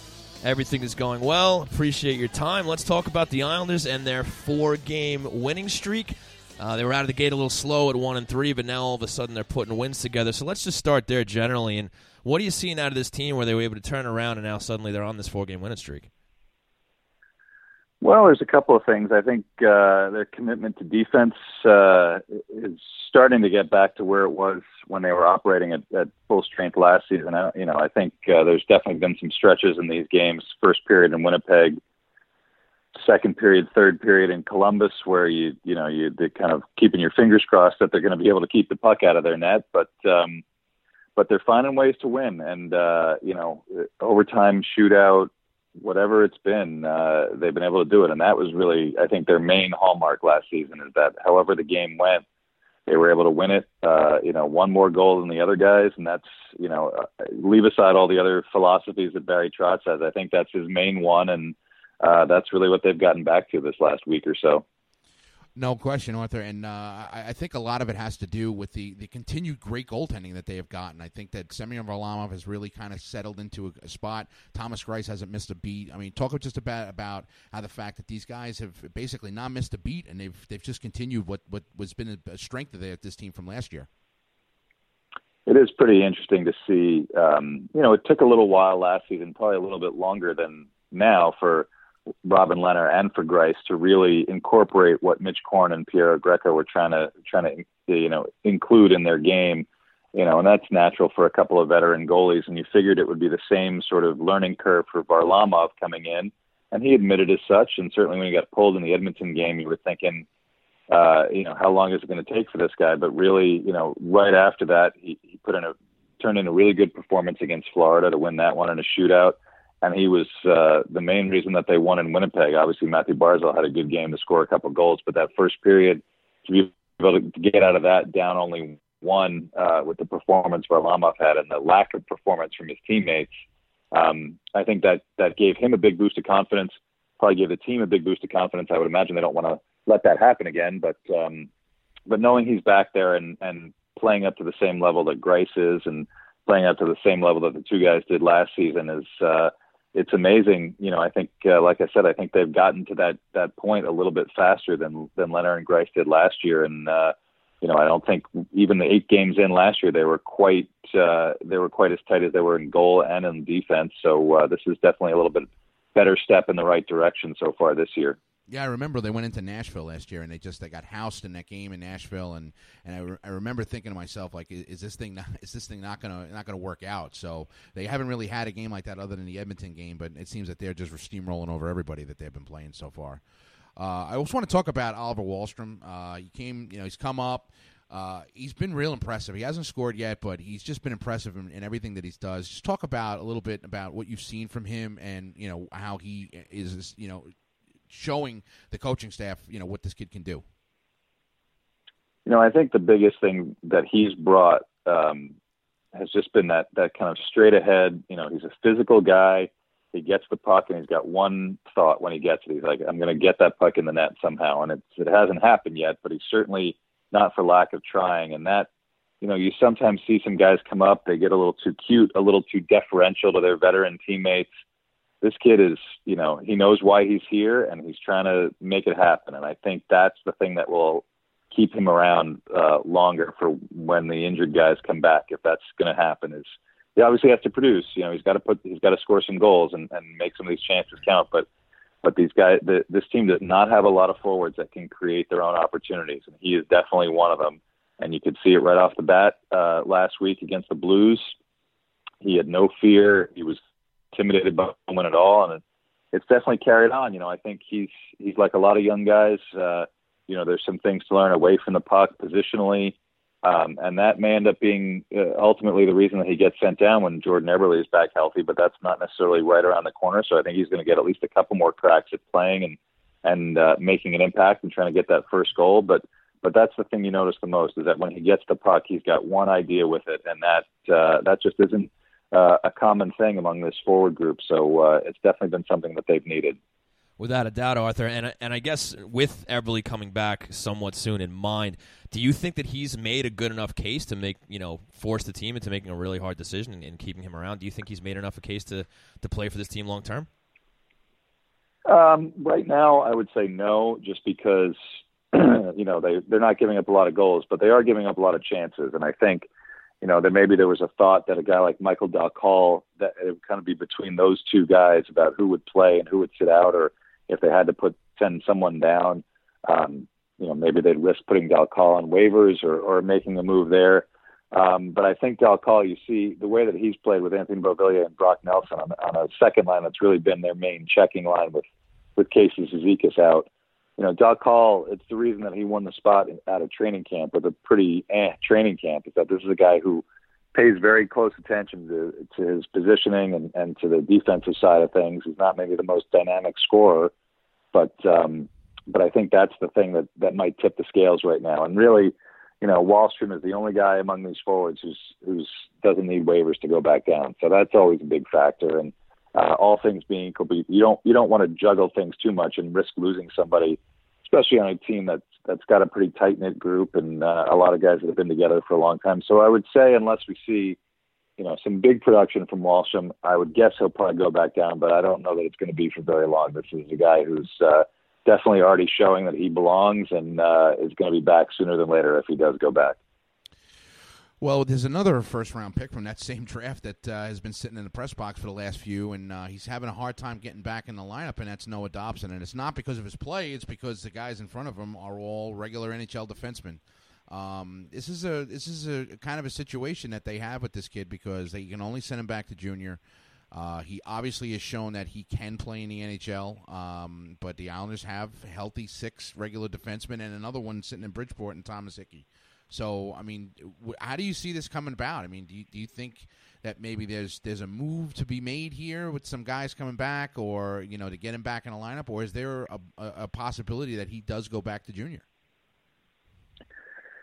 I mean, I guess there's you have to have all your options on the table, but I I can't see him going back because you know they need Thomas Hickey to come back up he's hurt right now down in Bridgeport. Um, he's kind of had a strange start to the year. He took that big hit in the first game down in the AHL and left that game, and then left with another injury, you know, a game or two later, and hasn't played this past weekend. So uh, there's no real obvious candidate to be the seventh defenseman up in up at the uh, NHL level outside of Hickey. Um, and Dobson really shouldn't be a seventh defenseman. It's you know I think no one's going to come right out and say it, but I would imagine that it's it's you know Lou Lamoriello was concerned with his development being back in junior, playing 30 or 35 minutes a night as uh, clearly the best defenseman in the Quebec League, but playing zero minutes a night isn't going to help your development either. That's for sure. So right, right. Um, as as much practice time as he's getting and all those NHL reps that guys like to talk about, he's got to play. And you know, the Islanders defense has been good. I think the guy that's the obvious choice uh, and did sit out a game for him was Johnny Boychuk. But Johnny's been pretty good these last few games. I think uh, I think you need to start looking at some other people uh, if you're going to get him in the lineup. I think Scott Mayfield's had a bit of a struggle the last couple of games. Maybe that's a spot where he can go in on his right side. He played a little bit with Devon Toews in, in the two games that he played. Nick Leddy's been good, but you know I think good is good may not be good enough if you've got a kid like that sitting out. So it's maybe not not shouldn't be seen as waiting for someone to falter, more as you have to get this kid in and see what you've got in him, uh, and get him some regular playing time. You know, and if it's at the cost of someone who's been good and has been a loyal soldier for a long time, then so be it. That's the situation that they're in. That's the way the NHL works these days. Um, but yeah, it's uh, you know I think at least these next two games coming up later next week, you really need to see Dobson play in at least one of them. And if he doesn't, um, you know that's that's definitely a curious decision by management and the coaching staff. Yeah, and it's going to set off. Uh, it's going to set up, a, you know, some some alarms there. Also, the fact that he's been sitting as long as he has, and uh, you know, I, I, can't imagine that it's good for, you know, for him to be sitting like you were saying. But uh, uh, another thing that we were talking about right before we came, you came on is uh, has been the special teams. It seems that the, the script has been flipped here, where the power play has been fantastic and the penalty kill has been subpar to this point. Is that more the fact that Casey's been out of the lineup and uh, you know, or is it is it is it a is it a more of a bigger problem that uh, Val Filppula is not around, who was pretty pretty much their number one penalty killer last year? I mean, I think it hurts to have Casey gone. Um, you know, it's hard to really say. They've given up. I think it's been four, four or five power play goals. Um, you know, the one in Winnipeg, I think that was kind of, uh, you know, uh, of the same piece as the five on five play in that first period. Winnipeg was just, uh, you know, really, really geared up for that first period, and the Islanders were on their heels. And, um, you know, I think it's more been a, a little bit of kind of settling in. I think their penalty kill was was certainly good enough last year. It was never great, um, and I think it had some stretches like this. Power play has been good. I think the the frustrating part is that they just haven't gotten any chances. You know, I think they're last in the league with only 12 power plays so far, and they've converted four of them, which is uh, an impressive rate. And that's you know that has them in the top five of the league, but it's it's almost not enough to make an impact. And I think there's definitely some frustration growing you know, I think you saw in that Winnipeg game before Barzal got going uh, on that the one power play they did get, uh, got a couple sticks to the face with no call, and you know, it's uh, I think that part has been a little bit tough for them to swallow, and and you know, you don't want to let the frustrations boil over and get a reputation for some, you know, being a team that talks too much to the, to the officials, and um, so I think they just have to be patient and wait for their chances. It, it it has been good, and I think Jim Hiller's presence and and Barry Trotz is, is you know kind of learning from last year that uh, they had one unit that wasn't very good uh, with Barzal on it and took up a lot of the time on the on the power play that they got. Uh, and trying to make it a little bit more egalitarian this year. And really, it's been the other unit without Barzal that's been the one that's operating great. And now with Barzal in, in Jordan Eberle's spot on that other unit with Toews at the point, Brock Nelson, Josh Bailey, Anthony Beauvillier, that one really has some good chemistry going, moving the puck well, winning faceoffs. Um, Toews, you know, is a good power play quarterback. Um, so I think we'll see a little bit more of that with Eberle out, and maybe when Eberle comes back, there'll be some some changes to it because uh, you know 12 power plays in eight games just isn't enough time to really tune, you know, fine tune it the way that they want it to be, even with all the success they've had. Right, no question about it. And and one guy who you'd be expecting to have a couple more points on the board, maybe by way of the power play, is Ryan Pulock. I mean, you're eight, eight games in here. He's only got one assist on the season. What do you make of his play so far, and maybe uh, the lack of production on the score sheet thus far? Excuse me. Um, you know, I think it has a lot to do with the assignments that him and Adam Pelech have been getting. You know, they've played some teams with some really high-powered top lines. Um, you know, I think it's a little bit like the playoffs last year, where they their focus really has been on defending. And uh, you know, I think you look at, at their underlying numbers, whether it's you know shots on goal, for and against when they're on the ice, or shot attempts. Uh, they're really underwater, you know, close to 40%, which is uh, which is which are pretty bad numbers for guys that play that many minutes.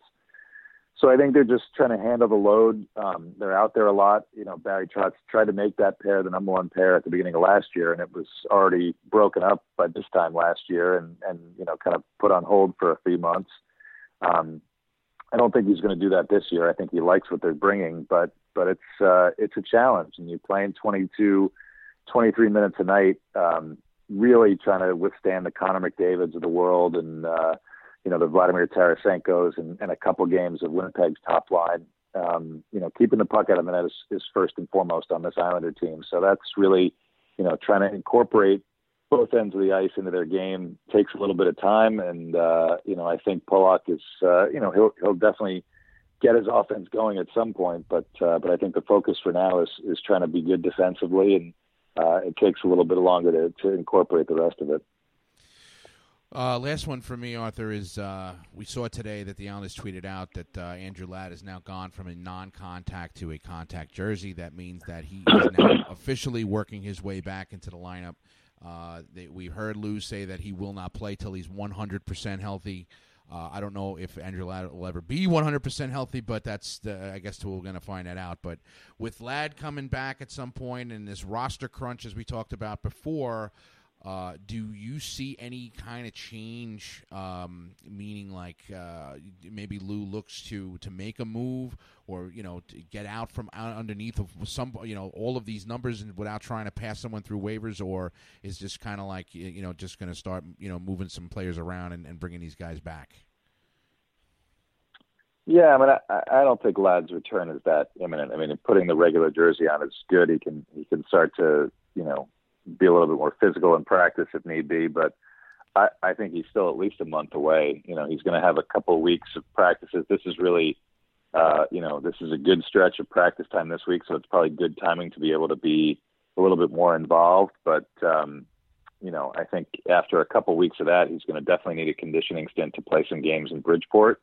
That might be a week or two. Um, and I don't think there's any any incentive to rush him back. Maybe he feels like he wants to shorten that timeline uh, that that Lou gave out. But I think they're being very careful with him, and they've said that all along that they're being very careful with him. And I think not only for his health, since, since he had such a rough year with his knees last year, but also you know they they don't really have a reason to bring him back and kind of create that logjam like you were talking about, and and force themselves to either put a Tom Kuhnhackl or Ross Johnston on waivers or make a move with Michael Dal or try to make a trade uh, somewhere. You know, it's uh, it, it's not really a roster that's filled with guys that, that teams are going to be dying to get. Um, and you know, I think for Ladd in particular, he's a guy that you know if he's healthy, uh, the only place he's playing is is here because uh, because of that big contract. So.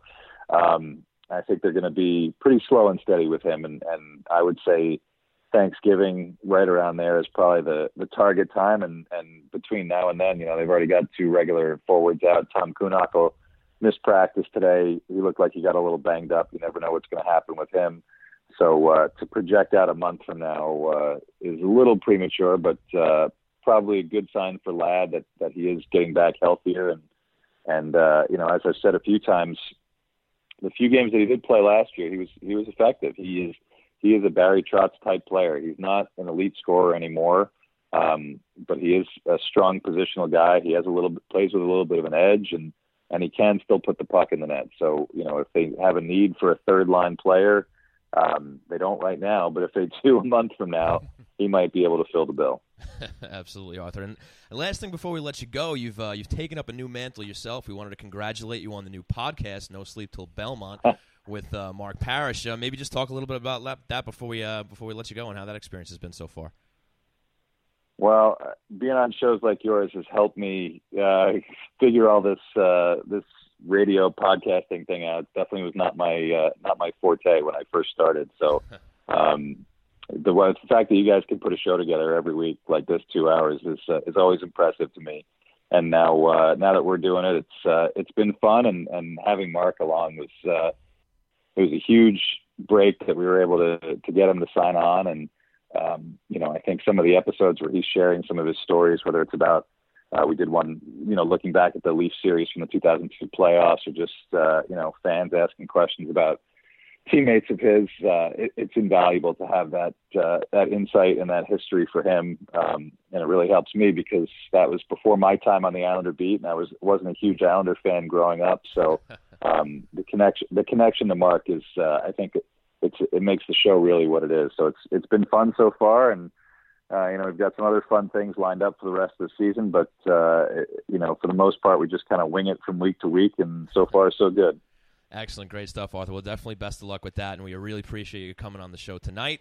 So enjoy the rest of your Sunday, and we look forward to having you on again down the road. Appreciate it, guys. Anytime. Thanks a lot. Absolutely. Take care. All right, folks, that was Arthur Staple from The Athletic. And if you haven't already checked it out, he has the brand new podcast, No Sleep Till Belmont, with the one and only Mark Parrish. Definitely check that out. Some awesome stories from Mark Parrish, as Arthur has said. And, you know, and you have Parrish, he's already had a little bit of experience with MSG, the NHL Network, so you know, he's He's he's, a a, character, natural too. already. Oh yeah, He's he's, a character. guy. He's, He's a character. Guy. Did I ever Absolutely. tell you about the time that he? Uh, Oh I'm boy, not gonna do it. what? no, it's, uh, no, it's, I no, I, I, I think I told you the story when he uh, in Minnesota when he uh, he got on. and He was uh, he calls himself uh, the the fifth guitarist of uh, of, of Nickelback. Oh, I think you did tell me that. yeah, yeah. yeah. Well, if if that's if he wants to be that, you go right ahead. Bless bless your I give him a lot of credit because he played a hard song and he he did a, he did an outstanding job. I saw the video of it. So and I Oh, actually, yeah? I actually tweet, tweeted him about it. He was he, he's like dying to talk about it. So I would love to get him on the show and talk to him about that. Yeah, sure. Why not? I guess we can we can find a way to wedge Nickelback into the show if it if it brings Mark Parrish on would- the show. I guess would- I'd be okay with It that. It would put a spring in my step, my friend. it would put a spring in my step. All right, fair enough. Well, great stuff from Arthur, and I guess you know, I guess maybe you know you jumped the gun a little bit with this whole Andrew, Andrew Ladd thing if he is still a month away. But I mean, he makes a good point. I mean, why why rush the guy when they're winning without him? Well, I mean, and Lou- they they pretty much won without him last year too. Right. And Lou, I mean, Lou basically said that. He said when he said when when when a general manager comes out and says we are not going to let a guy play till he is one hundred percent healthy. What hockey player that you know is one hundred percent healthy all the time? never. It never happens. So. Uh, it'll be interesting thing to see. I mean, it it is it, it is noteworthy because he is progressing. Um, you know, being out of the non-contact jersey means that yes, this is ramping up, and he is going to ramp. Uh, you know what he's what he's doing up, but you know what it's going to come down to at this point is is that you know is he going to be able to sustain? Look, if he gets into AHL games, this this guy got hurt. He only how many games he played last year? Six. I don't It remember. It was it was I, I don't remember. I, don't even remember the games it he wasn't really in. memorable. Let's be honest. No, I know, I know, and and it's funny for for you know Arthur says that he he was effective, and you No, he heard was. Barry and you heard Barry say that, so you know like he that's No, that's, he has a role on this team. Like Yeah. it, when he gets healthy, they're going to play him. It's just well, a he matter of say five and a half million dollars. He yeah, has they- to play. Yeah, him. he's, I mean, yeah, he's know. to play. But but yeah, he's gonna play. yeah, he's gonna play. But they're gonna have to figure out a way to solve this logjam that we were talking about. Yeah. If if everybody is healthy, I mean, you don't want anybody to be hurt, but obviously your problem is solved if somebody goes down, of course. Mm-hmm. But it's just eh, look. I'm just glad it's not my job because I, I, I don't know what to do with all those guys. You Mhm. know, like you said, he makes five and a half million. You're not dealing him anywhere, so he's You he's can't. You and can't. and he is good enough to play on an NHL roster. It's not like they're they're going to be trying to wedge this guy who who has no business being on the team. Right. It's just he's been such like an outsider ever since he signed this contract because he can't stay healthy, right. and it's just And tough that to first see. year was so hard for him. I mean, it was just he just he kind of just his offense just fell off a cliff that first year, and he never could get healthy. And I, I don't know if it, I don't know how it was. It, you know, I remember when they, he was playing, and then remember they pulled him out of the lineup, and they said he and we're not playing him till he's 100. You know, again till he's 100 percent healthy, and Right. but his back was screwed up, and uh, I don't know. It's it's been it's been a rough go for it's, Andrew Ladd. it's been a total rough go it, it- to the point where you know we, we refer to him as the forgotten man because it's just he is a forgotten. he- man. he's he's just never he's never healthy. I actually, I, I, I, you know, it's funny. The other day when they when he gave Wahlstrom the twenty six, I'm like, oh, why didn't they give him sixteen? And I'm like, oh, that's Ladd's number. That's hilarious. yeah, I really did. I'm like, why wouldn't he give him 16? Oh, It's yeah, true, though. because that's Andrew. It's true. You have this guy, you know, who who's taken up this roster spot and five and a half mil in salary, and, and you barely know who the guy is because he's Yeah. he's never in the lineup, you know. And right. and he was he's excuse me, he he's had some great years. I mean, he's he's been a very good player in this league. He Unfortunately, won multiple Stanley. Uh, dude, won multiple. He won Carolina. Carolina, Chicago, man. in Chicago. Yeah, Yeah, so he's won multiple Stanley Cups. I mean, Yeah. it's, he's he's had a very good career, and he's a good guy to have around. He's generally He was- considered he was a great captain of the locker room guy. Yep. You know, yeah, no, He's- he's I'm sure, and I'm sure a great locker room guy. he he may not ever live up to that five and a half million dollar no, I, contract. I, I think that's pretty much set in stone. right, right. I'm trying to Unless he trying to be nice. I mean, un, I mean, in all honesty, unless he scores the game-winning goal in Game Seven of the Stanley Cup Finals, I think that's pretty safe bet that that's, That's, worth five and a half mil. Yeah, that would be what that'd be worth the entire contract. Yeah, I think so. I think so. Yeah. yeah, and all the surgeries he's had, and Right. Yeah. And the, pi- the pictures of him holding all the fish But and anyway, all that stuff. but, so but what I'm trying to get at here, here, even though he may not live up to that contract, he can fill a role on this team. He can be effective. He's, if if you're expecting top six, you know, 25 plus goal seasons out of no, him, I think that's those days are past. those days might be over. hmm But you know, I wouldn't mind. Look, maybe you don't want to be paying him as much as you are, but I don't mind having Andrew Ladd as my third line left wing if that's uh, ultimately where he ends up slotting. You can do much worse than having Andrew Ladd on your third line. Mhm. You know what I mean? Yeah, I agree. He just may not end up, you know, earning that money that, that he that he signed for, and unfortunately, like it happens all the time. Right. You know, it happens all the time. Yeah, I mean, look, there there are plenty of there are plenty of teams that have signed guys to contracts like this that just they never live up to it. It just it happens a lot. It happens more often than it and doesn't. and we may be seeing a dawn of a new era here with these with these free agent contracts because you see now what's happening with the restricted free agents. They're making bank out of the gate now. They're finishing Mm-hmm. their entry level deals and they're getting you know seven eight year contracts. You know upwards of what seven eight nine ten million dollars a year. Mm-hmm. So you know it- it's going to be interesting to see if that trend continues and how with when when team when more and more teams have contracts like those on their books, Mm-hmm. how it's going to affect the unrestricted free agency going forward. Right. You know, it's going to be interesting to see how that all that that all works. no question. And of course, there's going to be a laser focus on that within the ye- next year because Matt Barzal is stepping into that realm after well, you season. saw and and again you saw another restricted free agent sign out of his ECL, uh, Nico Hischier, right. which. Uh, quite frankly, I was stunned. At What has he done yet? That's that's my point. What has he done? What, I mean, how are you paying this guy seven million dollars? He, I mean, is he had is he hit forty points yet? I don't know. I honestly don't I'll know. look- I mean, I'm you can look, it that- up, but I'm gonna look that But I saw it too, and I was like, okay, yeah, you know, first overall pick. Okay, I get it. But like, and granted, I don't, I don't pay a lot of attention to the Devils, as you can see. It's, a lot of the focus here is on the orange and blue. But I don't remember really hearing much about this guy since he went to the Devils, and obviously they had the rough year last year. But I'm like, yeah, that long, that much Okay, money. I'm I'm wrong. What has he done? I'm, I'm wrong. So he had 52 points his okay, rookie season. okay, that's good. last year he played 69 games. He had 47 points. In Oh, that's really games. good. So he's had he's had 101 points in He's- 157 games. Well, our question's answered now, Tony. Our question's answered, mm-hmm. and I guess it's not so crazy. How do I not know that he had 52 points his rookie because year? we don't give a crap about the Devils. Well, I guess because they have kind of been off the beaten path recently. Yeah, you look. If, I guess if you're not winning, you can quietly put up some points, and you just don't notice. You Yeah, know, I'm so, sure. um, and just just to give you an idea, Barzal has got 154 points in 174 games. So that would be better. that's better. Yes, That's better. Yeah. Yeah. So I, I would have to say that, and I, I, I believe somebody put it out there. I forget who put it out there saying that. I think the Islanders would would run to sign Barzal to a deal of that that's that uh, amount. So I think that you're looking at somewhere between you know eight and nine and a half million dollars a year, probably on a on an extension. I think it, it might have been Arthur Staple himself who said it, but I think he he, he believes he's going to get upwards of ten. He thinks. I think it was Arthur. I don't, I don't want to misquote him here, but I No, thought I, I thought I remember him, him saying he expects him to get at least ten million. It's definitely possible. I mean, look, Bar- Barzal is obviously going to have to produce at that rookie level more than he did last year. Obviously, I mean, the 22 goals, 85 points was the first season last year. 18 goals, 44 assists, and had 62 points. He had 32 power play points in 17-18. He only had 21 last year. So yeah, there's there's you know, I mean, if you're gonna if you're gonna be looking for you know 10 million dollars a year you know, you got to be in that 80 point range. I mean, that's just, you know, that's for a team to be successful, you need to have your top players earning your top salary. So you, you don't want to be paying someone on a long term contract, you know, $10 million a year when they're only producing 60 points a season. That's going to be a problem. I'm sure Lou will will figure it out. Maybe not everybody's sure of that, but I feel pretty good that Lou will fil- figure out the, the right contract with Matt Barzal if and when that happens. Lock the guy up for another eight years, please and thank you, Mm-hmm. so we don't have to worry about JT number two Oh, God. coming down the pike. Just lock him up for another eight years, He, please. see, he's out of the lineup, right? Uh, he hurt his thumb or his hand or something. Broken finger. Oh, Tom Wilson.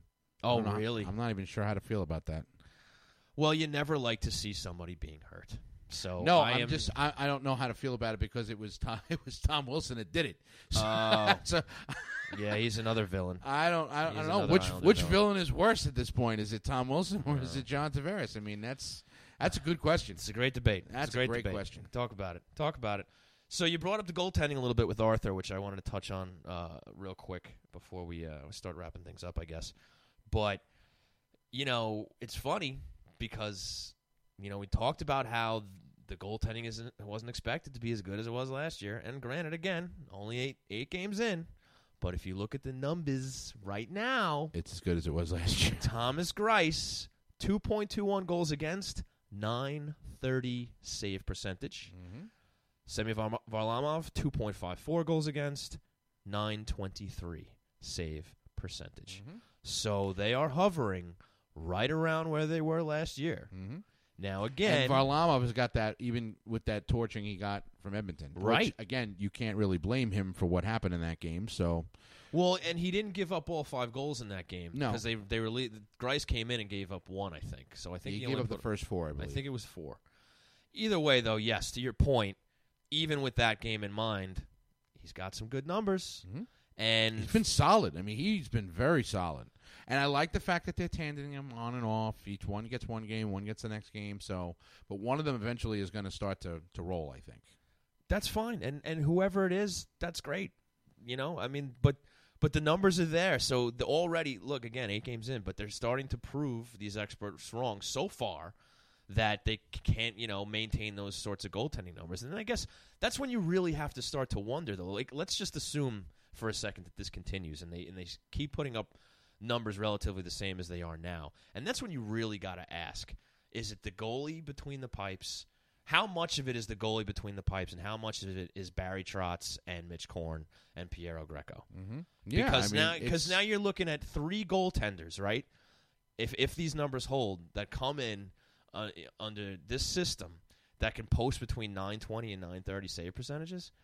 Robin I mean, is Robin Lehner going to do that in Chicago? I saw he got a win the other night. He had an overtime win. I, I don't know what all his numbers are. I don't know if you want to try to look those up, but but you know, is is Robin Lehner going to put up the numbers that he did last year now in Chicago? I think don't that was think the so. question. I think that was the question for Lou last year, Right. uh, You know, last summer. Right. But but here you see, you know, early sample size. Looks like they're they're maintaining those those low you know goals against numbers. So let's hope Lehner is one oh oh and one. Well, one oh and one, I guess. Okay. Uh, two four six goals against nine thirty one save. So and he's only he's only gotten into three games. Yeah, he's thirty out of thirty good. three Good with him. Winnipeg, and then thirty seven out of thirty nine against Columbus. I mean, he played. Okay. He's making a lot of saves. Yeah, I mean, yeah, I mean, it was Columbus, so let's let's not let's not get crazy. but, Right, sure, you know, sure, I mean, sure. You know, Okay. All right. Well, glad he's doing well. I wish him nothing nothing but, but, the best. Nothing but the best over in Chicago. Yep. Absolutely. And I guess uh, another interesting stat now that we're talking about goals against, and, and I guess now goals for, the Isles are at 2.5 for and against right now. Dead even. Whatever that means. They're they're scoring just as many as they're giving up, but Yeah, they're they happen pl- to have one. five wins and three losses. Right, plus one in goal differential, and it's you remember they lost two games five to two. So Right. Right. Exactly. Exactly. So, you know, they they 2.5 is not bad giving up, but th- th- you have that magic number three, right? And I saw that on uh, on the skinny two from Eric Hornick. He, he- every game that they've won, they've scored at least three goals, and every game that they've lost, they've given up at least three goals. So it's it's that magic number three. magic If number you're three. scoring, if you're scoring three goals, you're probably winning, and if you're preventing less than three goals, you're probably winning too. That's poetic, Sean. I'm I'm, proud, I'm proud of you for that. Like I said, we're we're trying to enhance the show at every angle here, Tony. yes, We're- we are. Yes, we're we doing are. what we can for the audience. We really we're really giving it our best shot here. So before we wrap things up, Tony, is there anything else that you wanted to touch on? Anybody else you wanted to talk about? Uh, we kind of already mentioned Barry Trotz. I just wanted to express my, my love for him once again. I, I'll Whenever the man speaks, I will profess my I, if um, I if if, if I see just give the guy a Barry life- on the sh- lifetime contract. If he if I see that man coach on until the he's in his hospital bed. I would run up and give him a hug. I mean, I love Barry Trotz, and to He inspires him- me, Tony. To see he inspires me to be a better man. A better me. Yes. Yeah.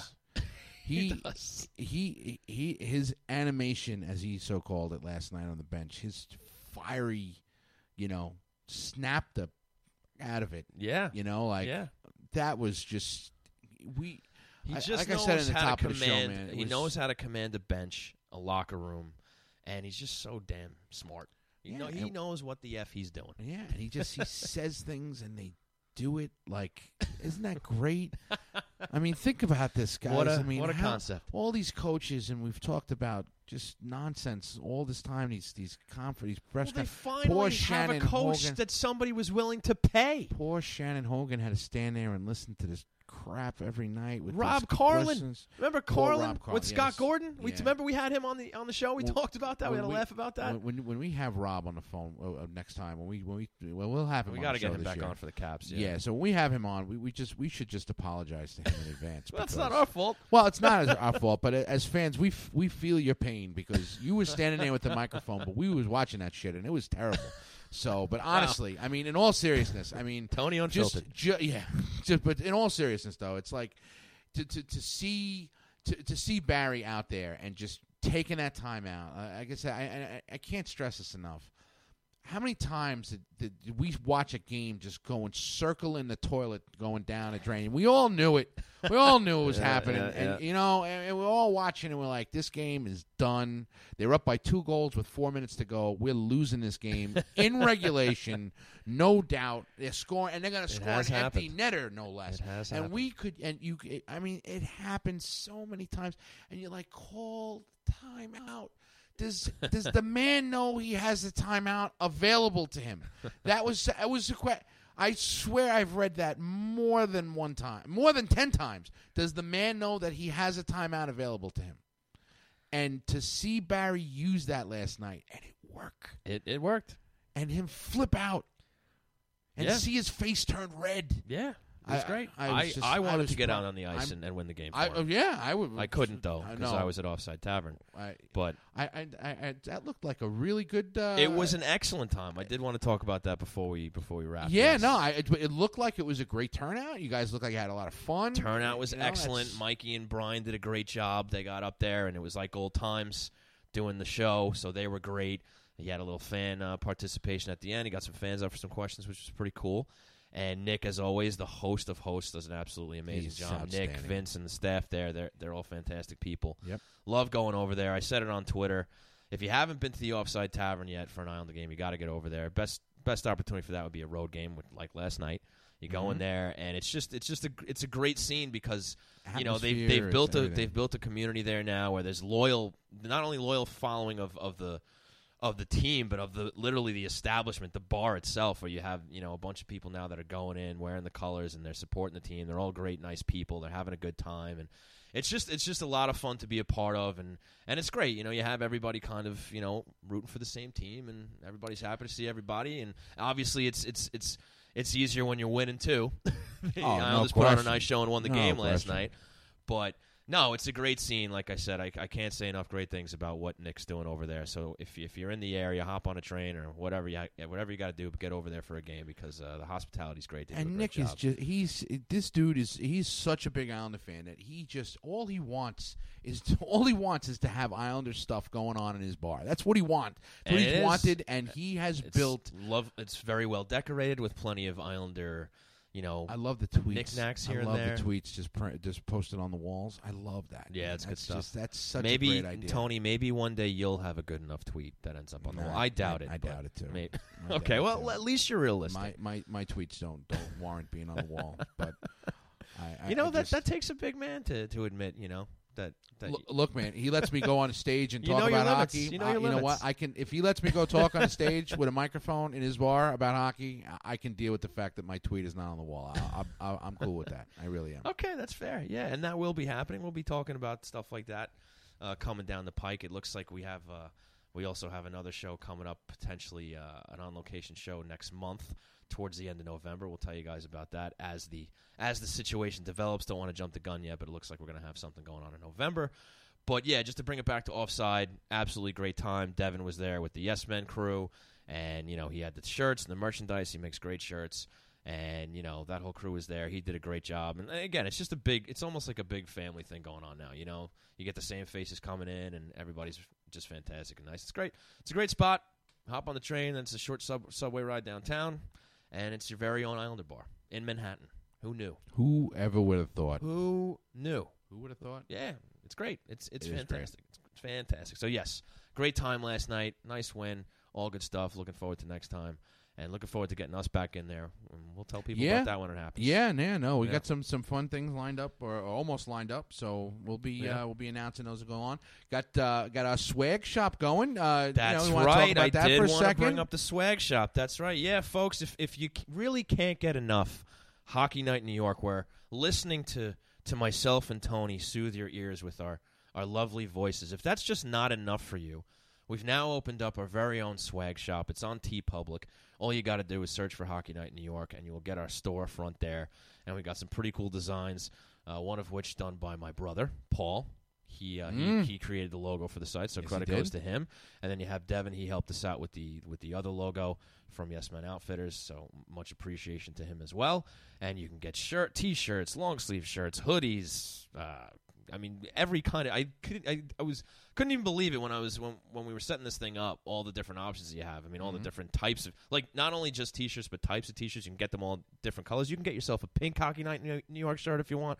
If that's your thing. I'm What- dying to see someone buy that. you never know. I really You am. never know. Yeah, you can get all different colors. My daughter hit me up for that, by the way. She it- saw that there was pink, and she's like, "Oh, I think I Ah, need one of those." go. There you. I Mhm. like it. I Mhm. like it. Get your daughter a Hockey Night New York shirt. Mhm. But yeah, there's mugs, there's notebooks, there's tapestry. I don't know who the hell is going to buy Hockey Night New York tapestry, but they're there. Bro, they're available if you should, want one. You should get one of those. I already did. Uh, it's see? in the mail. Yes, there you it's go. coming. Love it. Love it.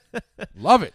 But yeah, I mean, what, what else? There's mugs, t-shirts, Everything. It's literally everything. everything. For the people, for, yeah, for pins, all you people who stickers, listen, magnets. for all you people who listen that like to wear clothes, we've got you covered. If you like to wear clothes and you like our show, we got you covered. Like I said, go to teepublic.com and for those people and then who just put in Hockey Night New York and the stuff will come up. and for those people who don't like to wear clothes, That's fine too. that's fine too. We like and you you, also. you don't have to. You don't have to buy our stuff. No, we're just, you we're just letting you know it's there if you want it. continue to listen, And and in we appreciate your you'd want to. patronage if if you do decide to buy some merch. So so please buy some merch.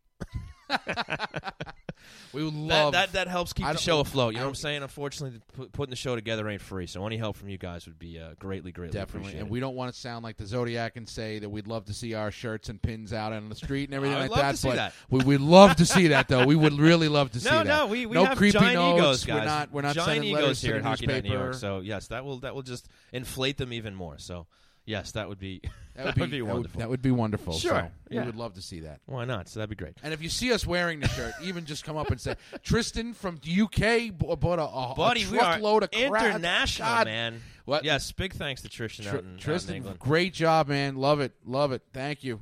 Yeah, and, and speaking of like, you know, it's cool. We get to see the stats and who's listening, where they're listening, stuff like that. And I, and I imagine that that a lot of these you know listeners are expats, maybe people who moved, you know, from the states and stuff like that. But we, huge in Australia. I don't know. If, I don't know if I want to say huge. But but yes, we do have some listeners in in Australia. I I don't know how many, but but I was very surprised at the, the percentage of our listeners that, that, that are from Australia. Which is It's pretty cool. insane. It's pretty cool. So if you're listening now, we really appreciate it. Yeah. I saw this people tu- tuning in from Japan and in Spain and and the UK and all that. So it's pretty awesome, and It we has been- appreciate it. Thank you so awesome. much. And yeah, it's great that you know everything's uh, everything's going, and, and everybody can listen wherever they are, whenever they want. Yep, It's good yep. stuff. We appreciate it, and I, I'm Yes, still going to do. bug you guys if you can. Please rate, review, subscribe to the show. That helps us out. If you think we're doing a good job, please put it out there to let everybody know because you know we want more people to listen. Because like I said, we have giant egos and we want to take over the world. And, anyway, and we're modest too, if you hadn't noticed. So hey, we're just two fans doing a podcast, and we're we're grateful that people actually you know are, are willing to set aside some time to listen to us. So it's great stuff. So thanks a lot, guys. We really appreciate it.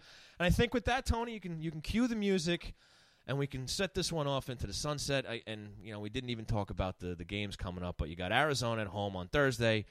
First of a back to back. Friday they go into Ottawa, and then two days later on Sunday they will be playing Philadelphia. Perhaps we will do we will do a later show next week after that game. We'll Yeah. talk about it. we will talk about that. But um, they will be playing Philadelphia at home. When do they start playing Barclays? Is, is that happening anytime soon? Are they are they we know? playing? Are they playing in, in Barclays? They are. I just don't remember when that I- starts. I, have no idea, to be honest with okay, I mean, you know, it's. I would have thought empty. they would try to get game. Yeah, well, I would thought they would try to get the games in before the Nets started, but apparently not. I hey, whatever, man. And you see, I, this I, I- I don't know why I'm even bringing this up, but you see that the that the uh, the New York Liberty are moving to Barclays Center. Did Yeah, yep. That Yeah. should be fun. and Um, look, the, the, building's Hey. designed for basketball, so put more But basketball teams That there. makes a lot of sense. It does. That makes a lot of sense. no. That's good. That's great. That's great. Another Mhm. team over there. Good for them. And less- I guess less it wasn't dates working av- out the Garden. I don't know. and I'm less a little dates surprised. available for us to play there, so it's great. Well, it, they play in the summer, so the only real time that it would be an issue Why is you if, gotta crush my if dreams, uh, man? buddy, I'm just saying the only way that that ends up being a conflict is if the Islanders are playing deep into May, and let's hope that they are. They can, but all in all, it's it's not really going to be a conflict. It, should they play any games at Barclays Center before they move in to Belmont? Which would you, you, have you circled your last game at Bell? We've, we've done this like five years in a row now. So have you circled your last Oh, at game Barclays? at Barclays Center? Uh, I, I did. You know, once once the news came out about the the more games at the Coliseum, I did. I did take a look to see what the I last saw it. Barclays. Oh, I, I'm was. sure I already I- forgot which one it is. though. I, yeah, I, it was some kind of. I'll be there. I'll be there. I mean, look, No, it won't. is. no, you. Come on, let's be serious. No, I th- I genuinely would like to attend the final game at Barclays. You hate the road. You hate the you hate the, the railroad. I don't hate the railroad. From Barclays, you do, I mean, it's not ideal. bro. The last game that you went to, I remember you cursing on the phone like, oh, "I can't, I can't believe I missed my effing train." I, it was not you were I don't not. talk like that, Tony. What are you talking about? oh my god, Pl- people. You know what? It, that's you that's no that's idea. the problem. Is the, is the slave to the schedule? You know what I mean? At least when you're going to It the is. Coliseum, It's- you can you can get in the car, And get out when you get in can the Uber, whatever you got to do, Mhm. whenever you're ready. Right. Right. But when you go into Barclays, You either have to leave the the game to the early, or you just either you have to leave the game early and catch that first train that leaves. Like or you 10 pack like a sardine. exactly on the in- trains later. Yeah. It's it's it and then brutal. sometimes they're late and they get delayed. I don't know how Ranger fans do it. They've been doing it all these years, and they make it Well, work. because they're coming from Penn, they're not. Co- you know, because there's a Penn, train Right. everywhere from Penn. Yeah, it's completely true. different. Yeah, okay. true. Atlantic Terminal, they sold it as if it was just like Penn Station. It's nothing like Well, Penn Station. It's a glorified subway stop. at least, at least the the days are winding down, and that will not be an issue in the very near future because they are still, folks, moving a lot of dirt around that place. Posts the. Over it, They they, got got, some posts posts in the now. There's some cement. There's different colored dirt. I smiled. The dirt I is saw that. deeper. There's a lot going on over there. It's There it is. is it is it is thrilling stuff going on that live feed. Mhm. Check it out because it is exciting. Bulldozer on the left, a little cement truck on the right. Yeah, This thing's going on. This thing's happening. big doings. New Island Arena. It's coming. It's coming. So I think now we can wrap it up. I'm clicking the music. Please click the music. So, folks, once again, thank you so much for tuning in to Hockey Night in New York. Remember, you can catch us live or for the archives at hockeynightny.com. You can follow the show on Twitter at HockeyNightNY. You can follow Tony at Tony Stabile. You can follow me at Shawnee Hockey. Please rate, review, subscribe, buy some merch. Check it out. Check it out. Let us know what you think. Thanks again for tuning in. For Tony Stabile, my name is Sean Cuthbert. We will see you next week.